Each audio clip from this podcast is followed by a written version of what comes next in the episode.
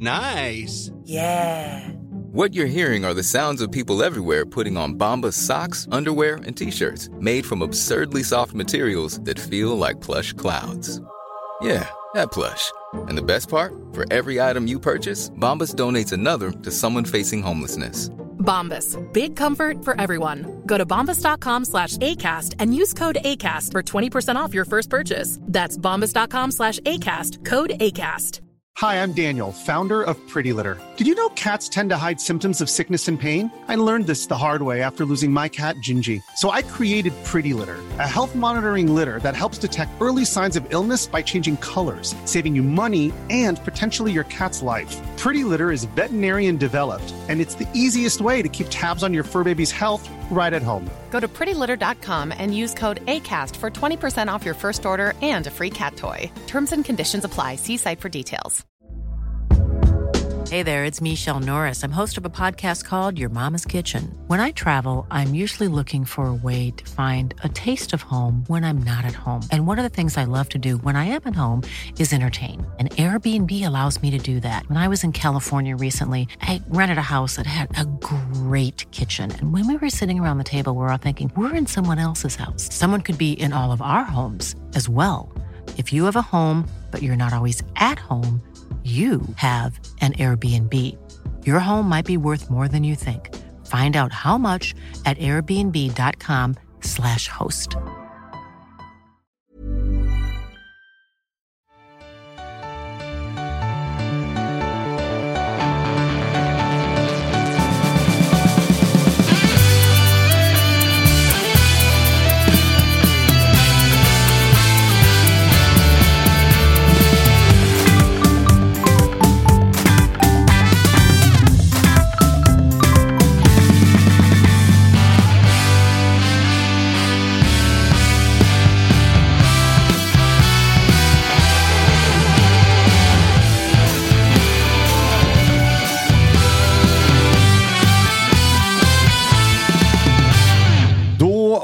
Det måndag igen och vi har inte riktigt spelat färdigt en allsvensk omgång, men vi är inte heller särskilt långt ifrån. Återigen så var det Bayern som var först ut och Bayern gjorde det Bayern förväntades göra borta mot GIF Sundsvall på onsdag.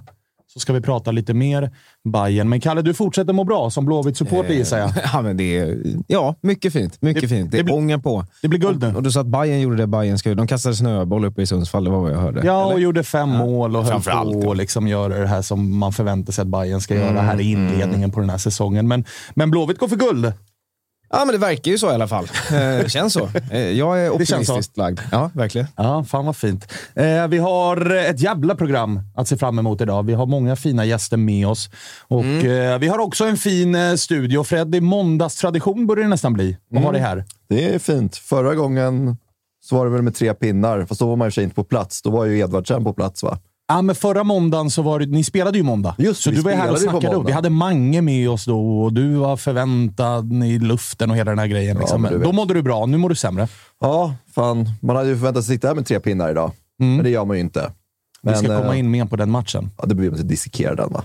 Ja, men vi ska grotta ner oss ganska rejält i den matchen, tycker jag. En halvtimmes segment minst. Ja, ja, ja, ja, ja. Vi ska Ja. gå igenom varenda liten statistik och såna här grejer. Men, Ja, det men- finns men- saker att säga. Hur mår du annars? Mår du bra? Ja, men det är bra. Man har en bra helg i ryggen. Avslutades lite tråkigt, men annars, fan. Måndag, solen skiner, 8 plus. Det är okej. Det är okej. Är okej. Ja. Josip, hur mår du? Jag mår mycket bra. Härligt. härligt. I alla fall nu. Sen framåt eh, 18.30, då mår man inte lika bra tror jag inte. Nej, och vi ska komma in på Malmö-Elfsborg, men du har en lite halvjobbig känsla.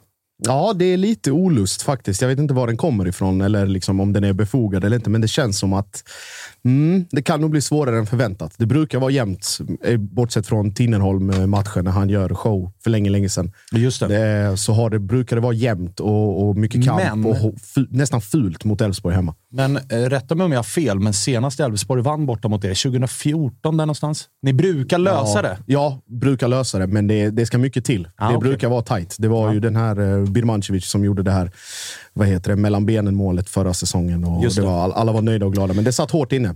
Det gjorde det. Vi får se hur du mår eh, imorgon och på onsdag. För Då ska du vara med igen. Då ska vi snacka lite med Bayern också. För då har vi med oss förhoppningsvis en spelare från Bayern och en supporter från Bayern och lite sådana grejer. Så mer Bayern på onsdag. Lite mer AIK, Djurgården, Malmö i det här programmet. Då. För vi har också med oss en som mår bra, men som också mår lite piss. August Spångberg.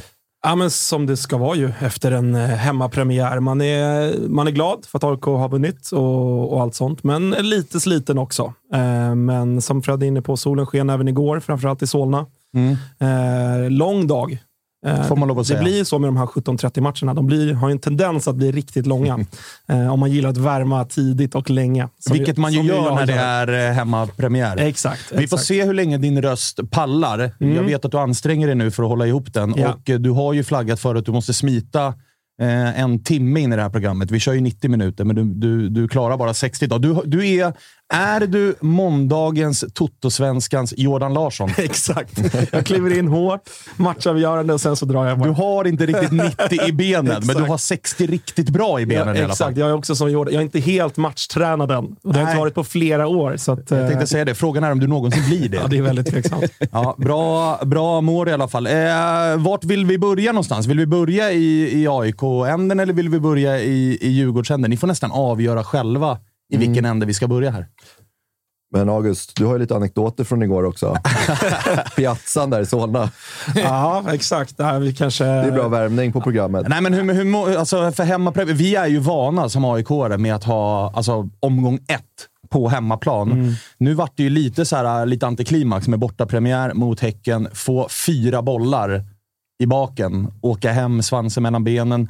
Men det vände snabbt. Många var inne på att så här, nu kommer Jordan och man fick ändå ganska snabbt upp ett hopp igen om att säga okej, bra. I premiären såg det ju sådär ut med ring och säk och sådär. Och det var ju ganska stora förändringar i Bartos 11. Spelet såg väldigt mycket bättre ut, men det var ju också lite grann så här tillbaks till det gamla AIK igen. Mm. Ja, men verkligen. Det var ju...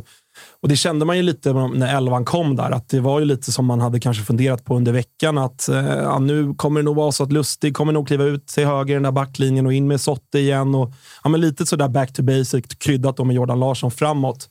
Eh, men jag tyckte att det kändes förväntat. Jag tycker att det var, det var rätt av Bartos. Att sådär, efter den torsken mot Häcken, vill man chansa igen, eh, hade det blivit torsk igår igen, då vet man hur det, hur det börjar blåsa i AIK. Så jag kan ändå tycka att det är bra och rutinerat av Bartos, att han, att han har den liksom fingertoppskänslan att så här, nu är det ett resultat som gäller. Det är, liksom, det är hemmapremiär, det är fullsatt. Eh, vi har inte råd att experimentera någonting och gå bort oss igen. Utan nu, eh, med tanke på den tuffa starten vi har också i spelschemat, så gäller det att hänga på direkt. Så att jag tycker att eh, bra elva. Eh, Det blir intressant att se här nu framöver om det liksom, den insatsen som gjordes igår, om det här, den elvan kommer börja sätta sig nu. Man undrar lite så, en spelare som Joe Mendes som ändå gjorde det så pass bra i kuppen utanför laget nu, Lustig, en av de bästa på planen igår tycker Ja. jag. Eh, det, känns ju, det ska ju mycket till för att man ska laborera om och gå tillbaka till liksom premiärelvan med, med Mendes ute till höger och Lustig in i mitten igen. Framförallt så tycker jag också att det var rätt läge att faktiskt välja pannbensligan. Eh, inte att förväxla med pannbandsligan i, i Elfsborg back in the days, utan de som faktiskt klarar av att kliva ut i en hemmapremiär efter en förlust. Det är kanske inte läge att starta med Sack som många aik har brunnit på, kanske saknar det där eh, pannbenet och Joe som hade det tufft senast och istället att välja de mer rutinerade spelarna. Säga vad man vill om Ayari, han är bara 18 år gammal. Men han är ju för sin ålder en spelare som visar upp mentalitet på planen. Så att på så sätt så håller jag med dig om att det, var- det var rätt. Bartos var också inne på det efter matchen ju, att det var inte jätteviktigt att i den här matchen kanske tänka på utveckling, utan Nej. tänka på resultat. Utifrån så gissar jag att som djurgårdare och som malmöit och sådär så kände man att det här är samma gamla vanliga AIK. Ja, men definitivt. Eh, och ni är ju inne på, på just liksom att jag tror nyckel, eh, nyckelmovet här var ju att ta tillbaka Sotte i, i backlinjen. Tycka vad man vill om hans insatser under försäsongen som inte har varit hundraprocentiga och det har varit lite, lite svajigt generellt i, i backlinjen. Ja, man har inte släppt in jättemycket mål, men det har, det har heller inte varit den här supersynken. Lustig och, och Milo gjorde det visserligen bra tillsammans, men som sagt, Mendes och det har laborerats lite. Och man har liksom, det har varit något, känns som att det har varit ett litet vägskäl. Vill man vara, liksom, spela med med sina, sina wingbacks och trycka upp dem. Och Acke Björnström till exempel som byter kant helt idag. Flyttar upp en, en lagdel och dessutom spelar på, på högersidan. Så det var väl, som ni, som ni säger, pan, alltså pannben och hur ska jag säga, riskminimering i, liksom i AIK-form. Ja, men det var en AIK-seger som man har sett 500 gånger förut. Vi gör mål på en hörna och sen så skapar de lite grann, men vi Ja, håller slutet framförallt där med Ekpolo. Det undrar jag fortfarande hur han kunde missa det, det läget. Han skjuter över från, från tre meter och sen hade väl Nyman något, något Nyman hade en nick där Ja. Nordfeldt gjorde en eh, räddning som han eh, är betald för att göra. Alltså det är Mm. den typen av räddningar vi vill ha av en målvakt som ska vara Precis. andra slips i landslaget. Så att, Ja, men exakt. Och han, för det är intressant tycker jag, Nordfeldt. Han har ju liksom, han har absolut inte varit dålig, utan han har ju varit bra sedan han kom till AIK. Men kanske inte så bra som man trodde. Och Det är liksom, vissa har ju varit lite sådär, vad fan, är han lite överskattad? Och han gjorde något misstag i, i fjol och sådär. Igår visar han ju varför han är tvåa i landslaget, varför han är, liksom, har den karriären han har bakom sig. Han är ju riktigt bra och står ju för ja, i alla fall två liksom, hundraprocentiga klassräddningar igår. Eh, så att han var jättebra. Mång, många var bra. Alltså, jättemånga var bra. Ja, jag märker. Alltså, det som du säger med Nordfeldt. Man märker också på honom, eller jag vill i alla fall tro att det är så att eh, det blir väldigt mycket lättare för honom när han har just eh, trion Lustig, Sotte, Milo framför sig. Han behöver liksom inte guida Mendes en extra gång eller behöver inte liksom skrika att, att Acke ska liksom falla in eller falla bak eller hur han nu vill göra, utan han vet att de tre framför, de kommer lösa det i nio fall av tio. I det tionde så måste jag skrika till. Så att just den, liksom, man pratar alltid om den här målvaktstryggheten och om liksom, mittförsvaret och allt det där. Så att det, det, det märktes helt klart att det var, liksom, som man säger, tryggt och lugnt och, och, och back, to, back to basics. Vad säger du om eh, inramningen då? Koreografi bjöds det på. Det var ett klassiskt eh, AIK-kaos och eh, ackompanjerat med en, eh, ja, men för att vara AIK i alla fall, rekordlång jävla banderoll. Alltså, den, eh, jag tror att den är typ 200 meter. Alltså, den är så jävla lång den här banderollen. Den går ju alltså från hörnet, Hörnet västra, västra norra. norra, hela norra och i princip hela östra bort till Peking-sektionen. Eh, men riktigt snyggt. Jag är ju som många svag för kaoskorrar. Eh, just det här också med, med pyrot, att det är, det är kaos, men det är ändå lite genomtänkt tänkt kaos. Att, så här, jag, man älskar ju liksom alla typer av bränningar, men när det är du vet, så här, lagom mycket, inte för mycket så att allt bara flyter ihop. Utan det här är ändå lite, man kan ändå urskilja pjäserna lite grann tycker jag. Det, det är en liksom snygg detalj. Eh, stämningen, det är alltid svårt att, tycker jag, att bedöma stämningen sådär när man står mitt i det själv. Men eh, jag upplevde den bra. Du sitter ju på långsidan Svanen och kan säkert recensera den lite bättre. Eh, Jättebra, skulle jag säga. För det, var, det brukar ju vara väldigt... Eh, alltså de här stormatcherna brukar ju sällan vara de man minns som de bästa, med tanke på att det är många första gångare, många medgångare, många turister som är på plats. Men jag tycker det var bra drag. Det märktes att det var, att det var taggat. Jag var lite rädd för hur stämningen skulle vara med tanke på premiärtorsken. Men jag tror att så här, värvningen av Jordan eh, gjorde att många nog kände ändå ganska mycket hopp inför den här matchen. Att, så här, Relativt tidigt mål också tror jag var Ja, viktigt för, Exakt. för hela stämningen. Exakt. Eh, vi släpper AIK lite grann då och fokuserar på, på motståndarna Peking. Nu står de på noll poäng. Eh, det var väl inte jätteöverraskande att de skulle göra det efter att de förlorade premiären mot Varberg. Men hur eh, tungt är detta? För vi ska också ha med oss och vi ska såklart skicka alla våra tankar och eh, hållna tummar vi har till Cassini. Jag har ingen aning om hur läget är. Vi ska snart ringa Jakob Ortmark. Vi ska inte fråga honom hur läget är heller med Cassini, men det verkar i alla fall av det som kommer ut och det man kan läsa mellan raderna så verkar det ju vara ganska allvarligt och ganska jävla tungt. Eh, och dessutom då sportsligt stå på noll poäng. Trots att man i de här två matcherna, både mot Varberg och också nu mot AIK, faktiskt gör ganska bra prestationer, så har man gjort noll mål och man har tagit noll poäng. Ja, och det, det är också hur ska jag säga, det är ganska märkligt i förhållande till hur liksom pikt och kreativt och typ, hur ska jag säga, typiskt pekingskt det har sett ut när de spelar. Det är mycket positionsbyten. Det är mycket liksom varierat. Det är liksom, man går från instick till eh, eh, raka inlägg till djupledsbollar. Man varierar sitt spel också och i normalfall borde man också få utdelning kan man ju tycka.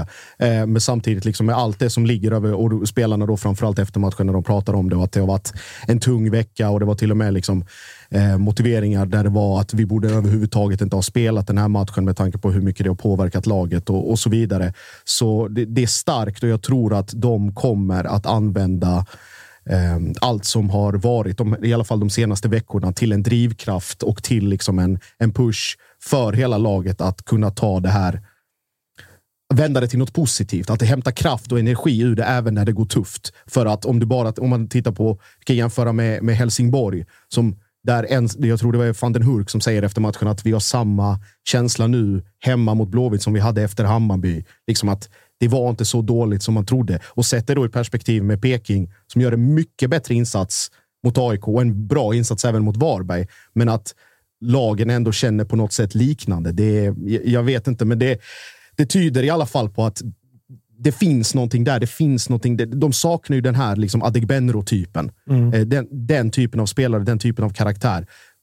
Totte Nyman är Totte Nyman och han kommer göra sina 10 plus. Det, det, vet alla, så länge han får hålla sig skadefri. Men det behövs ett komplement där. Det behövs någon som, som kliver fram. Det kan vara Levi i en match. Det kan vara Ishak som jag tyckte var helt otrolig igår faktiskt och gjorde, ställde till med enorm oreda för, för AIK-mittfältet och liksom att man hittar någon som, som kan ta det här klivet och avlasta lite grann. För att det kan bli jobbigt i det långa loppet om, om, det, inte, om det inte blir någon sån naturlig figur som, som dyker upp. Och nu väntar eh, Djurgården borta mm. i nästa omgång för eh, IFK Norrköping. Så att jag menar, man behöver ju inte vara Einstein för att lista ut att det faktiskt kan vara noll poäng efter tre spelade matcher. Och då är frågan om, jag tycker Simon Bank skrev en ganska bra krönika efter AIK Norrköping här, där han skrev att AIK spelade den här matchen väldigt mycket som en kuppfinal. Att det, var, det var tre poäng, den här matchen skulle vinnas. Skitsamma hur det ser ut. Bartos var också inne på att det här är inte riktigt rätt match att börja tänka på utveckling av laget och den här, vi ska bara se till att vinna den. Medan Norling står ju väldigt mycket fast vid, så här ska jag spela fotboll. Det kommer säkerligen att ge resultat, vilket han är övertygad om på sikt. Han är inte beredd att offra för mycket av sin idé för att det ska ge resultat i, i nästa match. Men nu känner man... För jag menar, hade jag mött ett IFK Norrköping som efter två omgångar hade stått på noll poäng, det är ju någonstans också... Som djurgårdare gissar jag att man kanske tänker att så här, någon gång ska de ju faktiskt också börja ta poäng. Måtte det inte vara nu. Ja, men absolut. Och sen så, så här, fan, man, man tycks göra synd om Norrköping som hamnat i det här läget med nu Kasemi och liksom det tar så jävla mycket fokus för dem. För kollar man på pappret, det är ett jävligt starkt lag, Norrköping, och de förtjänar inte att ligga på noll poäng efter två omgångar, eller tre omgångar. Så man vill inte heller att liksom, effekten av hans frånvaro ska liksom påverka alldeles för mycket på planen, vilket det gör. Mm. Det blir onaturligt, och som du är inne på Josip, att så här, fan, de surrade om att inte ens spela matchen igår. Ska man liksom spela matchen mot Djurgården? Och så här, fan, de måste också hitta ett break i det här och liksom hantera den här situationen. Och hur hanterar man sig situationen? Och så här, fan, man, man, man förlorar matcher och det kommer också påverka dem jäkligt mycket nu i det här läget. Så här, man ska upp och möta Djurgården nu. Så man undrar lite vart, vart man har Norrköping eh, rent, rent mentalt och hur, hur, liksom, hur, hur schysst det är att egentligen låta dem lira i, den här, i det här läget som mm. de är i. Och där tycker man ju också att, så här, för att jag menar, det hade, det hade näst, ska man stå på noll poäng efter två omgångar, då hade det nästan varit bättre att så här, vi är utspelade. Vi gör någonting fel. Vi behöver riva våra papper och riva taktik och börja om från början. Mm. Lite som AIKs premiär mot Häcken. Att så här, okej, okay, det här blev fel. Vi behöver göra om. Vi gör tre ändringar i startelvan. Mm. Vi värvar in Jordan Larsson. Nu gör vi om taktiken och, och back to basic. Norrköping gör ju en riktigt bra bortamatch mot AIK i första halvlek tycker jag att de sårar AIK. De kommer hela vägen fram till straffområdet. Sen någonstans tar det stopp. I andra halvlek skapar de ett par målchanser. Eh, så jag menar, det är inte, så här, det är inte taktiken det är fel på. För det är två bra insatser, mm. men de får inte hål på det. Så det måste också vara en frustration, kan jag tänka mig, hos Norrköpingsspelarna. För att det är så här, fan vi, vi är ju bra, men mm. det är mm. noll poäng och noll mål gjorda. Precis, för när det klaffar så klaffar det. Det såg vi i alla fall när de gick upp i 2-0-ledning mot Hammarby i kuppen och då flöt det ju på. Liksom. sen att Bayern vände och, och vann en annan sak. Men man märker också, eller de har ju den vetskapen att när, när det rullar och när det synkar och när vi hittar varandra i respektive yta, då kommer det bli mål.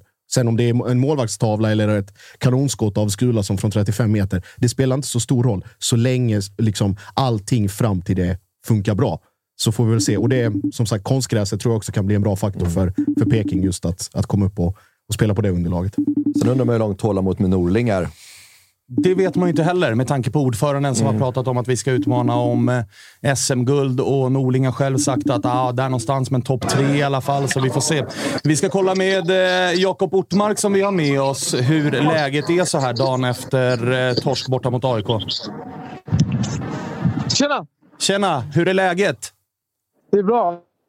Vad Eh, jo, men det, det, är bra faktiskt. Det är bra. Vi sitter och pratar lite om er inledning på den här säsongen och, och, tänker oss någonstans att det måste vara frustrerande att stå på noll eh, poäng, noll gjorda mål, trots att ni faktiskt i båda matcherna har spelat väldigt bra fotboll. Jo, det är klart det. Och, eh, alltså, en, en känsla präglas ju mestadels av resultaten såklart, men ändå är det en eh, sorts... Eller det är en trygghet i att vi har ändå spelat bra. Vi, spelar, vi dominerar mestadels mot AIK på Friends Arena och, och där det är bra tryck och sådär. Så det, det ger ju en trygghet mot fortsättningen. Liksom, att vi, det är inget snack om att vi fortsätter tro på det vi gör. Liksom. Men hur gör man då för att koppla bort? För det är ju som du säger, alltså, ni är ju eh, fotbollsspelare. Vi supportrar har ju väldigt mycket så att Alltså vår tanke och vår åsikt präglas väldigt mycket av resultatet. Hur gör man för att som spelare inte stressa upp sig när man står på noll poäng, noll gjorda mål efter två spelade matcher. Har man det liksom lugnet i sig bara att så här, äh, det kommer? Ja, men det, det skulle jag nog säga. Eh, för, för egen del så är det, så är det ett lugn i att man, man vet, jag vet min egen kvalitet och jag vet lagets kvalitet och det tror jag alla delar. Att det, det skulle vara mycket värre om vi hade spelat dåligt också. Eh, vilket vi verkligen inte har. Så det är en, eh, det är en tidsfråga egentligen innan, innan vi, vi sätter det sista i offensiv box liksom, och då kommer vi vinna matcherna.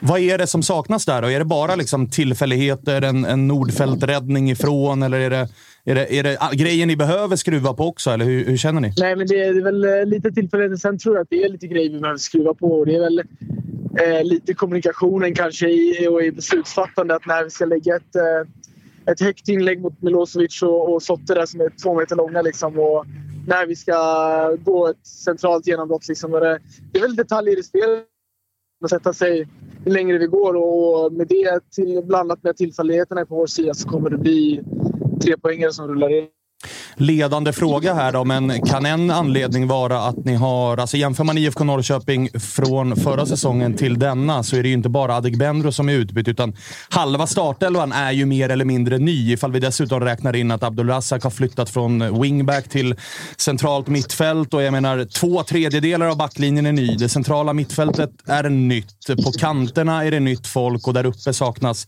Adegbenro. Känner ni själva att det är, så här, det är lite osynkat ibland? Eller, eller hur känner ni? Eh, eh, alltså, man känner väl synka på det, men, men ja, eh, eh, ja, det kanske är rätt ord. Jag vet inte. Men lite nytt liksom ibland bara i, i kommunikationen kanske. Och sen, men sen tycker jag å andra sidan att, att eh, jag har kommit väldigt bra, liksom, om man säger överens så med Ekpolo och Eid på högerkanten med Levi och jag tycker vi klickar mer och mer. Liksom. Eh, men det är som du säger, det, det, det är till, till stora delar ett nytt lag. Eh, så det är klart det är lite osynkat ibland. Liksom. Det, är en, det är en process som, som tar lite tid. Liksom. Och det är väl det supporterna de vill se resultat och vi vill ge dem resultat så snabbt som möjligt. Men, men det tar tid, men eh, det är så det funkar. Liksom. Mm, vi pratar ju Jakob om, om nya roller och, och nya liksom, saker. Du är ju också ny för året i, i Norrköping och går ju från Sirius som, som är ett spelande lag till Peking som också är liksom, ett spelande lag där man vill hålla i bollen och, och etablera spel längs med marken framförallt. Hur, liksom, hur har den omställningen varit för dig? Eller är det likt eller olikt? Eller på något sätt, hur, hur har du kommit in i det känner du liksom spelmässigt? Jo, men alltså spelmässigt som du säger så är det ju de, lagen är ju relativt lika i hur man vill lira boll. Och sen eh, där, där, vi, där det är olikt är att eh, jag har en annan roll här. Det är mer box till box. Så det är en, en större frihet inom eh, stramare tyglar kanske man ska säga. Eh, som jag har framförallt i anfallsspelet där, eh, där det skiljer sig lite. För i Sirius var jag mer eh, som säga, stationär i min, i min roll på, som, en, som en defensiv mittfältare och spelfördelare. Här är det mer box till box och rör mig i de här ytorna och, och jag har de här liksom ansvarsområdena i försvarsspelet. Så det är olika och jag, jag stortrivs i, i lärandet kan man säga i den här processen. Eh, av, för det, det är så pass olika liksom. Men du, om man kollar på din karriär då, så har du ju faktiskt, eh, på tal om att du trivs med, med lärandet och processen, så har du ju tagit, eh, alltså du har ju än så länge gjort väldigt fina steg i din karriär. Alltså du har gått ifrån, ja. ifrån Stocksund via Brommapojkarna, Gävle, Degerfors, Sirius och så nu eh, Norrköping. Det har verkligen varit så här små steg i rätt riktning hela vägen. Men eh, nu när du är i Norrköping så är det ju typ första gången kanske i din karriär där det finns lite mer resultatkrav. Sirius var det väl lite mer liksom, vi ska hålla oss kvar, allting annat är en bonus. Många hajade ju till inför den här säsongen när eh, Rickard Norling berättade att eran ordförande vill ha SM-guld och han själv är topp tre. Känner du av att så här, pressen här är större? Jo, men det gör jag. Och, och det, det är någonting jag längtat efter att uppleva och längtat efter att... För det är min egen ambition också och den pressen jag har satt på mig själv hela karriären. Att, att liksom till exempel när, när jag kom i BP var det ingen snack om att vi ska vinna superettan i, i Degerfors när jag kom dit var, hade de varit i superettan och härvat och det var ingen snack om att vi skulle upp i allsvenskan. När jag snackar från min personliga eh, vision. Liksom så. Och, och det, därför Norrköping lockade så mycket också för mig. Att det, den pressen vill jag verkligen ha. Och, och som ni säger, små steg i rätt riktning hela tiden. Så jag, den naturliga utvecklingen nu att fortsätta på den banan. Liksom. Och då var det att, att gå för ett SM-guld för min egna del också. Eh, sen den här resultatkravet från supporterna är ju en naturlig del av fotbollen och i en större klubb som Norrköping så såklart när ordföranden går ut med det så så eh, det fan älskar jag att höra. Och, och det är nu när vi är två förluster i början så här så är det ju så kommer det mer press på det. Och, och, nu gäller det verkligen att steppa mot Djurgården här som nästa match är. Känner ni av den pressen någonting i omklädningsrummet nu efter liksom två torsk också? Att så här, Finns det någon form av att det börjar bli lite stressat? Eller Simon Bank skrev ju till exempel krönika igår som var inne på att Norling ger inte riktigt upp den här utvecklingen. Han vill ju spela på sitt sätt medan Bartos ger, mer gick tillbaka i grunderna och det var så här, vi ska vinna till varje pris. Eh, hur, hur ter sig liksom den här pressen i, i omklädningsrummet? Börjar det bli mer att nu, nu, nu ska vi bara gå ut och vinna? Alltså, eh, två, två delar tycker jag i det du sa nu. Alltså, Eh, med, med Bartos, att han ska gå tillbaka till grunderna. Alltså, de, de skulle gärna vilja spela som de kunde, men de, de har ingen... Eh, alltså, AIK de, de får ett mål i början och sen spelar de bara på resultat. De ligger ner och eh, tills, alltså när, från och med 1-0. Liksom. Så jag tror inte de... Om de skulle kunna spela och dominera matchen mot oss som vi gör mot dem så skulle de säkert göra det. Så jag tycker att det är bara två olika tillvägagångssätt och, och Norlings sätt är lika mycket... Vi ska bara gå ut och vinna som, som Bartos sätt, men det är bara på olika sätt. Liksom. Eh, och och det, var, det är väl det jag blivit mest liksom, lärt mig av att komma till Norrköping. Att det, det är lite cynism, eller det är mer cynism och, och vinna, vinna inställning till varje pris. Liksom. Eh, så det är... Ja, jag vet inte om det är svar på din fråga, men... Ja, men jag köper det du säger. Jag köper det du säger. Fredde vill in här. Tjena Jakob! Ni möter ju Tja. mitt Djurgården på lördag här. Uh. Nu har det ju gått, vad blir det, två och en halv match utan att ni har gjort mål. Hur mycket sätter sig det i huvudet inför ja, inför nästkommande match, men också så här, om man får ställa en andra fråga också. Hur, här, hur skönt hade det kanske varit att ha haft ett Sundsvall hemma istället för att möta ett Djurgården borta på lördag för att bara bryta vissa trender? Dels poäng, men också målgörandet. Eh, nej, men alltså med, med målgörandet sådär, när man har... Om, man, om, man, om det sätter sig i huvudet, det gör det ju verkligen inte när man har Totte Nyman där framme. Liksom. Eh, Alltså jag, honom är nog jag blivit mest imponerad av när jag kommit hit. En, en liksom tvärigenom klasspelare så i boxen och, och som spelare också. Så att vara orolig över det, det är, men det är som jag sa i början av, av när vi snackade. att det är, lite, det är några detaljer vi ska skruva på. Liksom. Så då kommer de där bollarna komma fem centimeter åt sidan rätt och då, då sitter den i nätet. Liksom. Så den här stressen över att noll mål gjorda mål, och det, där, det den finns inte riktigt, eh, skulle jag säga. Så det är skitsamma ifall det är Giffarna hemma än, eh, eller Djurgården borta det på, på nej, nej, men alltså, fan, Har Djurgården och AIK efter varandra så här. Alltså, ja, när man kliver ut på Friends igår med 30 lax på läktarna, alltså, det är ju magiskt. Så det kommer ju vara en likadan inramning mot Djurgården. Och det, det, klagar, det, det går liksom inte att klaga på. Och Giffarna kommer förr eller senare. Liksom, så, nej, det skulle jag inte säga. Köper det. Eh, Jakob, du, eh, du har ju, du har ju pratat om liksom dina, din konst och dina intressen utanför planen, framförallt i, i en lång intervju. Men jag tänker, har du fått någon inspiration från Norrköping, liksom med den kulturen och den liksom, saker som finns där? Har du fått det till, till din, din eh, hur ska jag säga, verksamhet utanför planen också? Eh, jo, det har jag. Alltså, det finns ju ett eh, världsklassgalleri här i, i, i Norrköping Eh, som heter Soul Collection där det är världsklasskonst i allra högsta grad som jag har varit flera gånger. Och eh, där kan man ju... lugnt sagt bli, bli inspirerad. Liksom. Eh, men utöver det så är det väl inte. Det är en väldigt mysig, fin, vanlig svensk stad. Liksom. Norrköping. Så utöver det så har jag inte riktigt fått... Eh, oj, jävlar. Nej, vi får se om det blir någon, någon konstutställning här till, till hösten. Du, Du brukar ju ha en, en i alla fall per år.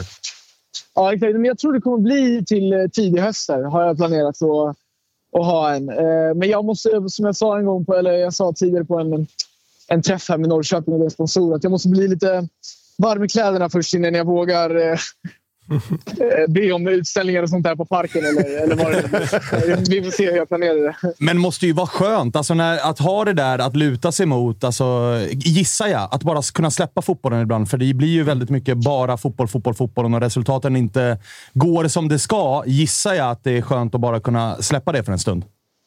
Ja, men det är alltid skönt. Det är alltid skönt. Och det är, jag har liksom middagsbordet hemma är, är halvt eh, dukat till mat och halvt dukat för eh, för måla färg och penslar och sådär. Så det, är- det är jätteskönt. Och det jag vet inte, jag, vi får se nu hur... Eh, det blir väldigt mycket fokus på fotbollen. Den här försäsongen har ju varit eh, mycket. Liksom, för det blev en, min första stora flytt. Liksom, och, och mycket fokus på det och mycket beslut skulle tagits och skulle smälta det. Liksom, så det har mycket fokus på fotbollen och mycket att lära liksom, när man kommer till en ny miljö. Mycket att ta in. Så vi vill se hur det, om jag bara liksom kastar färg på duken snart och bara för att få ut all, all, eh, all lärdom. Liksom.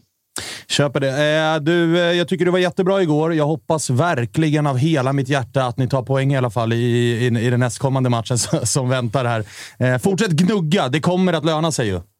Jo, jo, men självklart. Det är, alltså, om man kollar på vårt lag och det är verkligen har tagit tid för att komma här. Det är, det är verkligen klassspelare på många positioner och jag tror bara en tidsfråga tills vi börjar eh, plocka poäng liksom, och, och ta oss upp i toppen där. Härligt Jakob. Tack för att vi fick eh, prata med dig. Vi hörs igen. Tack själva. Ha det bra. Detsamma. Ciao, ciao. ciao, ciao. Inte bara en bra fotbollsspelare, jävligt trevlig också. Mm. Och eh, duktig på att måla, så man inte har spanat in hans konst. Det är lite, så. nästan lite jobbigt det här med att alla som är med är så himla trevliga. Man kommer ju, liksom, när vi summerar säsongen här i november, då kommer man gilla alla lag och alla spelare och tycka att alla är så härliga. Liksom. Ja, alltså, Det- TBT till när jag satt här med Sean och fick lite varma känslor för Nikola Djurdjic. Ja, ja, ja, exakt. Då vet Då man det att allt långt. kan hända. Alltså. Då har det börjat gå ganska långt. eh, ja, vi, måste, vi måste hitta lite grisar snart och ringa upp, som kan vara otrevliga och Ger- kicka ja, oss och hålla på. Det som vi pratade om innan. Ge det fem, sex, sju omgångar när det börjar sätta sig så kommer det nog inte vara lika trevlig stämning. Men August, på söndag så spelar eh, AIK bortamatch mot Malmö. Och på tal om eh, alltså att alla är så trevliga och sådär. Malmö har vi än så länge inte fått prata med någon. De vill inte prata med Nej. oss. Så dit kan du åka och bua. Ja, absolut. Utan att, utan att behöva tänka på att ja, men han är ändå lite skön den där jäveln i deras lag. Nej, det finns ingen. Nej, Det nej, finns ingen. det. Det finns ingen. Josip, vad händer med dina gubbar där nere? Varför svarar de inte i telefon? Nej, det är, det är mediapolicy eh, från Just Malmö det. FF. Det är, jag tror man var bland de första klubbarna i Sverige som plockade bort, bort sina telefonnummer från eh, Får jag- Mediaguiden. Får jag gissa? Man gör så ute i Europa. det är ju det ni kör. Liksom. Både ja och nej. Alltså, jag tror inte den, den grejen var en, pro, en biprodukt av liksom Europaframgångar, utan det är väl mer för att man vill hur ska jag säga, hålla en konsekvent röd tråd i hela i, i verksamheten.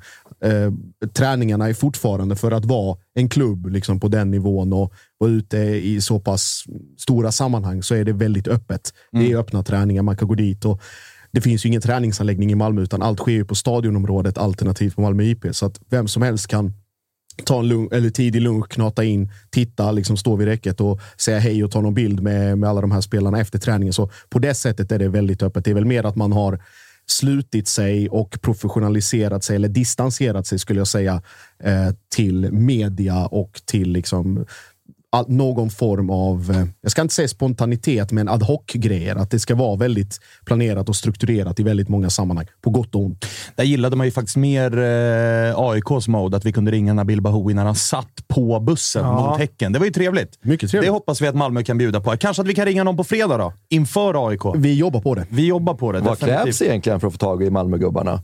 Ja, Är det lite presentation av frågor och sånt innan? Vilka är Nej, det skulle jag inte tro. Det är väl mer bara någon, någon eh, två meningar lång intro om vad det handlar om och Mm. till rätt eh, mediarepresentant eller rätt mediaperson att prata med så, så brukar det lösa sig. Har vi bra chanser här?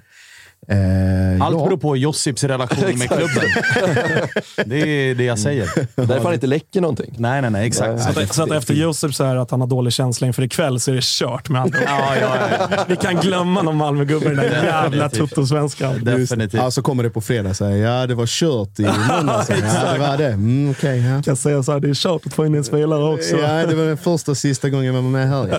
Mm. Eh, ska vi släppa AIK Norrköping? Vi konstaterar att vi det var en jävla lättnad i alla fall. Ja, för. AIK att de där tre poängen skulle bara in. För att annars hade AIK varit i samma läge som Peking är i nu med tanke på att det är Malmö som väntar i Ja, nästa. exakt. Då hade det varit Sebastian Larsson som vi pratade med istället för Jakob Ortmark och frågat är du stressad? Men nu känns det lite arbetsro, lite liksom, eh, skönt. Men herregud, det är Malmö på söndag så att, eh, om en vecka kommer man sitta här och tycka att det är piss igen. Tillbaks till krisen då. Exakt. Eh, innan vi river av plåstret av på i Listerlandet där nere. Just så det som någon matförgiftning i AIK. Ja, vad fan var det Vad, där? vad hände där då? Det Ja, var de- ett mi- miniläger på Öland, Ja, eller så kallat exakt. gräsläger som. AIK valde att kalla det. De har ju varit där eh, tidigare ju. eh, och haft sådär lite minicamp ett par dagar och så. så okla- var det, det var på Öland tror jag de hade ätit Nej. någon form av, Nej, det var det Vill inte. du veta vad det sjuka är? Det var i Norrköping. Det var i Norrköping, Just på det. vägen hem. Just Så det. där är ju Rickard Nordling huvudmisstänkt. Absolut. Är det någonting han är noggrann också, med? Ingen slump. Ingen slump. Nej, men det repade de sig ifrån Ja, ganska bra. Imponerande att de ändå liksom, ehm, att de går ut och löser Peking då med en Ja. magsjuka. Alla vi som varit magsjuka någon gång vet ju att man är ju hyfsat sänkt, sänkt efter det. Så Ja, att, ja, eh, Eh, Innan vi lämnar den helt då, vi måste ju bara nämna Göran Larsson. ja. Såklart. Vilken spelare. Klassgubbe ju. Alltså, Det är vilken spelare. Eh, Injektion. Definitivt injektion för, för AIK. Jätte, jättefint. Fick lite mothugg här när jag basunerade ut på Twitter att det är en klassvärvning. Då var det lite Malmö-folk som högg på det. Ja, med era mått mätt kanske. Varpå jag då hävdade alltså, det är någon kille som är med i landslaget då och då fortfarande. Tror att det är en klassgubbe för alla lag i allsvenskan, men eh, ni vill inte hålla med där nere i Skåne. Ja, nu ska inte jag tala för dem, men jag tycker... Svara nu, Josip. jag står till svars. Du talar för Nej, alla. ja, eh, det, i, om vi säger så här, i sammanhanget med tanke på vad som gick snett för AIK och att det blev en snabbt uppkommen lösning så är detta 10 av 10. Och det var jag inne på när, när det blev klart också. Vi var väl, jag tror det var dagen efter eller någonting innan vi, vi satt här. Men fortfarande, i det sammanhanget är Jordan en jätteviktig injektion, både på planen men också vad det verkar i ett väldigt liksom trend och eh, omgivningskänsligt AIK. Det känns som att det är väldigt många, ni, ni kan få rätta mig om jag har fel, men det känns som att det är väldigt mycket känselspröt. Liksom, vad tycker folk utanför eller hur reagerar de? Att man låter sig på något sätt påverkas lite grann av förväntningar, tryck, snack. Det kan vara media, det kan vara supportrar, men att man man har ett öra alltid ut från omklädningsrummet för att lyssna på vad det är som, som sägs. Så om, det, om man kan dra något positivt av det genom att få in Jordan i det läget så, så är det väl bara att rida på vågen. Men jag kan tycka utifrån att det är, att det är förvånande att man låter sig kanske påverka så pass mycket av saker som händer utanför som man inte kan kontrollera på det sättet. Men Och det jag gillade med Jordan annars spelmässigt var att han visade ju mentalitet direkt. Alltså krampen, han kliver in igen. Det hade varit lätt att bara ta bytet där, men jag tycker att han skickade rätt signaler om att så här, jag ska tömma mig på den här plan innan jag ska ut. Det ska vara 0% kvar. Det var inte liksom, man var ju lite rädd att det skulle vara lite så här primadonna, lite jag är bara här för att skina och glänsa. Men eh, det var hårt jobb, det var en assist på kontot och det var en imponerande insats för att bara ha gjort en träning tillsammans med laget. Så att det känns faktiskt hoppfullt inför den här våren, för det kändes tungt efter Häcken, så det var precis det där vi behövde. En bra Jordan och tre poäng. Vi släpper den då. Nu, Freddy, ska vi ner till Listerlandet. Yes. Vad fan var det som hände där egentligen? Fan, Mjällby är bra ju. Ja, tydligen. Ska inte tydligen. underskatta dem. Nej, nej. någon statistik om att de släppte in ett hemmamål förra säsongen. Det kan inte stämma. Nej, men den dök upp där i Dplay-sändningen. Det kan inte stämma. Nej, Men de höll väl nollan typ. Åtta raka Åtta matcher, raka. varav Det- typ sex var på hemmaplan. Ja, Dplays eh, statistik ska man också ta med en nypa salt när Ja. Oliver Berg tydligen sprang 313 mil. Jag hade nog... Mm, Vem är vi att ifrågasätta det? ja, jo, i och för sig. 10 mil per match. Ja, det är sanslösa siffror. I alla fall. Nej, men nu hoppar jag in här, men Mjällby. Jag tycker att Mjällby är fruktansvärt cyniska, både i bortamatchen mot Elfsborg, där man har två lägen egentligen, gör två mål. Klarar sig också från en lite mer tydlig straff än den andra. Den, en, två, båda tacklingarna på Ondrejka skulle kunna blåsas, den ena lite mer. Eh, men att man är cyniska och smarta och har blivit någon form av... De har alltid, det har alltid varit... Nu är jag från trakterna så att jag är liksom lite biased. Men det har alltid varit en stark känsla av att Mjällby är Sveriges motsvarighet till Stoke. Det är inte så jävla snyggt. Det ska inte vara snyggt heller. Ja, det är väl de eller Trelleborg. Ja, det, ska vara det kan vara lite flair. Någon kommer utifrån som Moses Ogbut dundrar in 12 mål och sen säljer man för, för dyra pengar. Men det har alltid varit en, en aura av hårt jobb och att man springer för varandra. Och nu har det blivit, till och med Discovery uppmärksammade igår, Gracia som springer runt i backlinjen och gör high fives och kramas när man liksom blockar bollen eller täcker ut i hörna. Och att Mjällbys David Ja. Bo Wiklander. Lite så, men också det, det finns en charm i det för att Mjällby är extremt medvetna om att de är i en ganska svår sits truppmässigt. De har fått in de här nyförvärven som ska vara avgörande på längre sikt. Jag tänker på Wille St. Paul som fortfarande definitivt inte är i, i formen som kommer. Liksom man ser tendenserna. Jätteintressant också att Albin Mörfelt och Ado helt saknades ur truppen.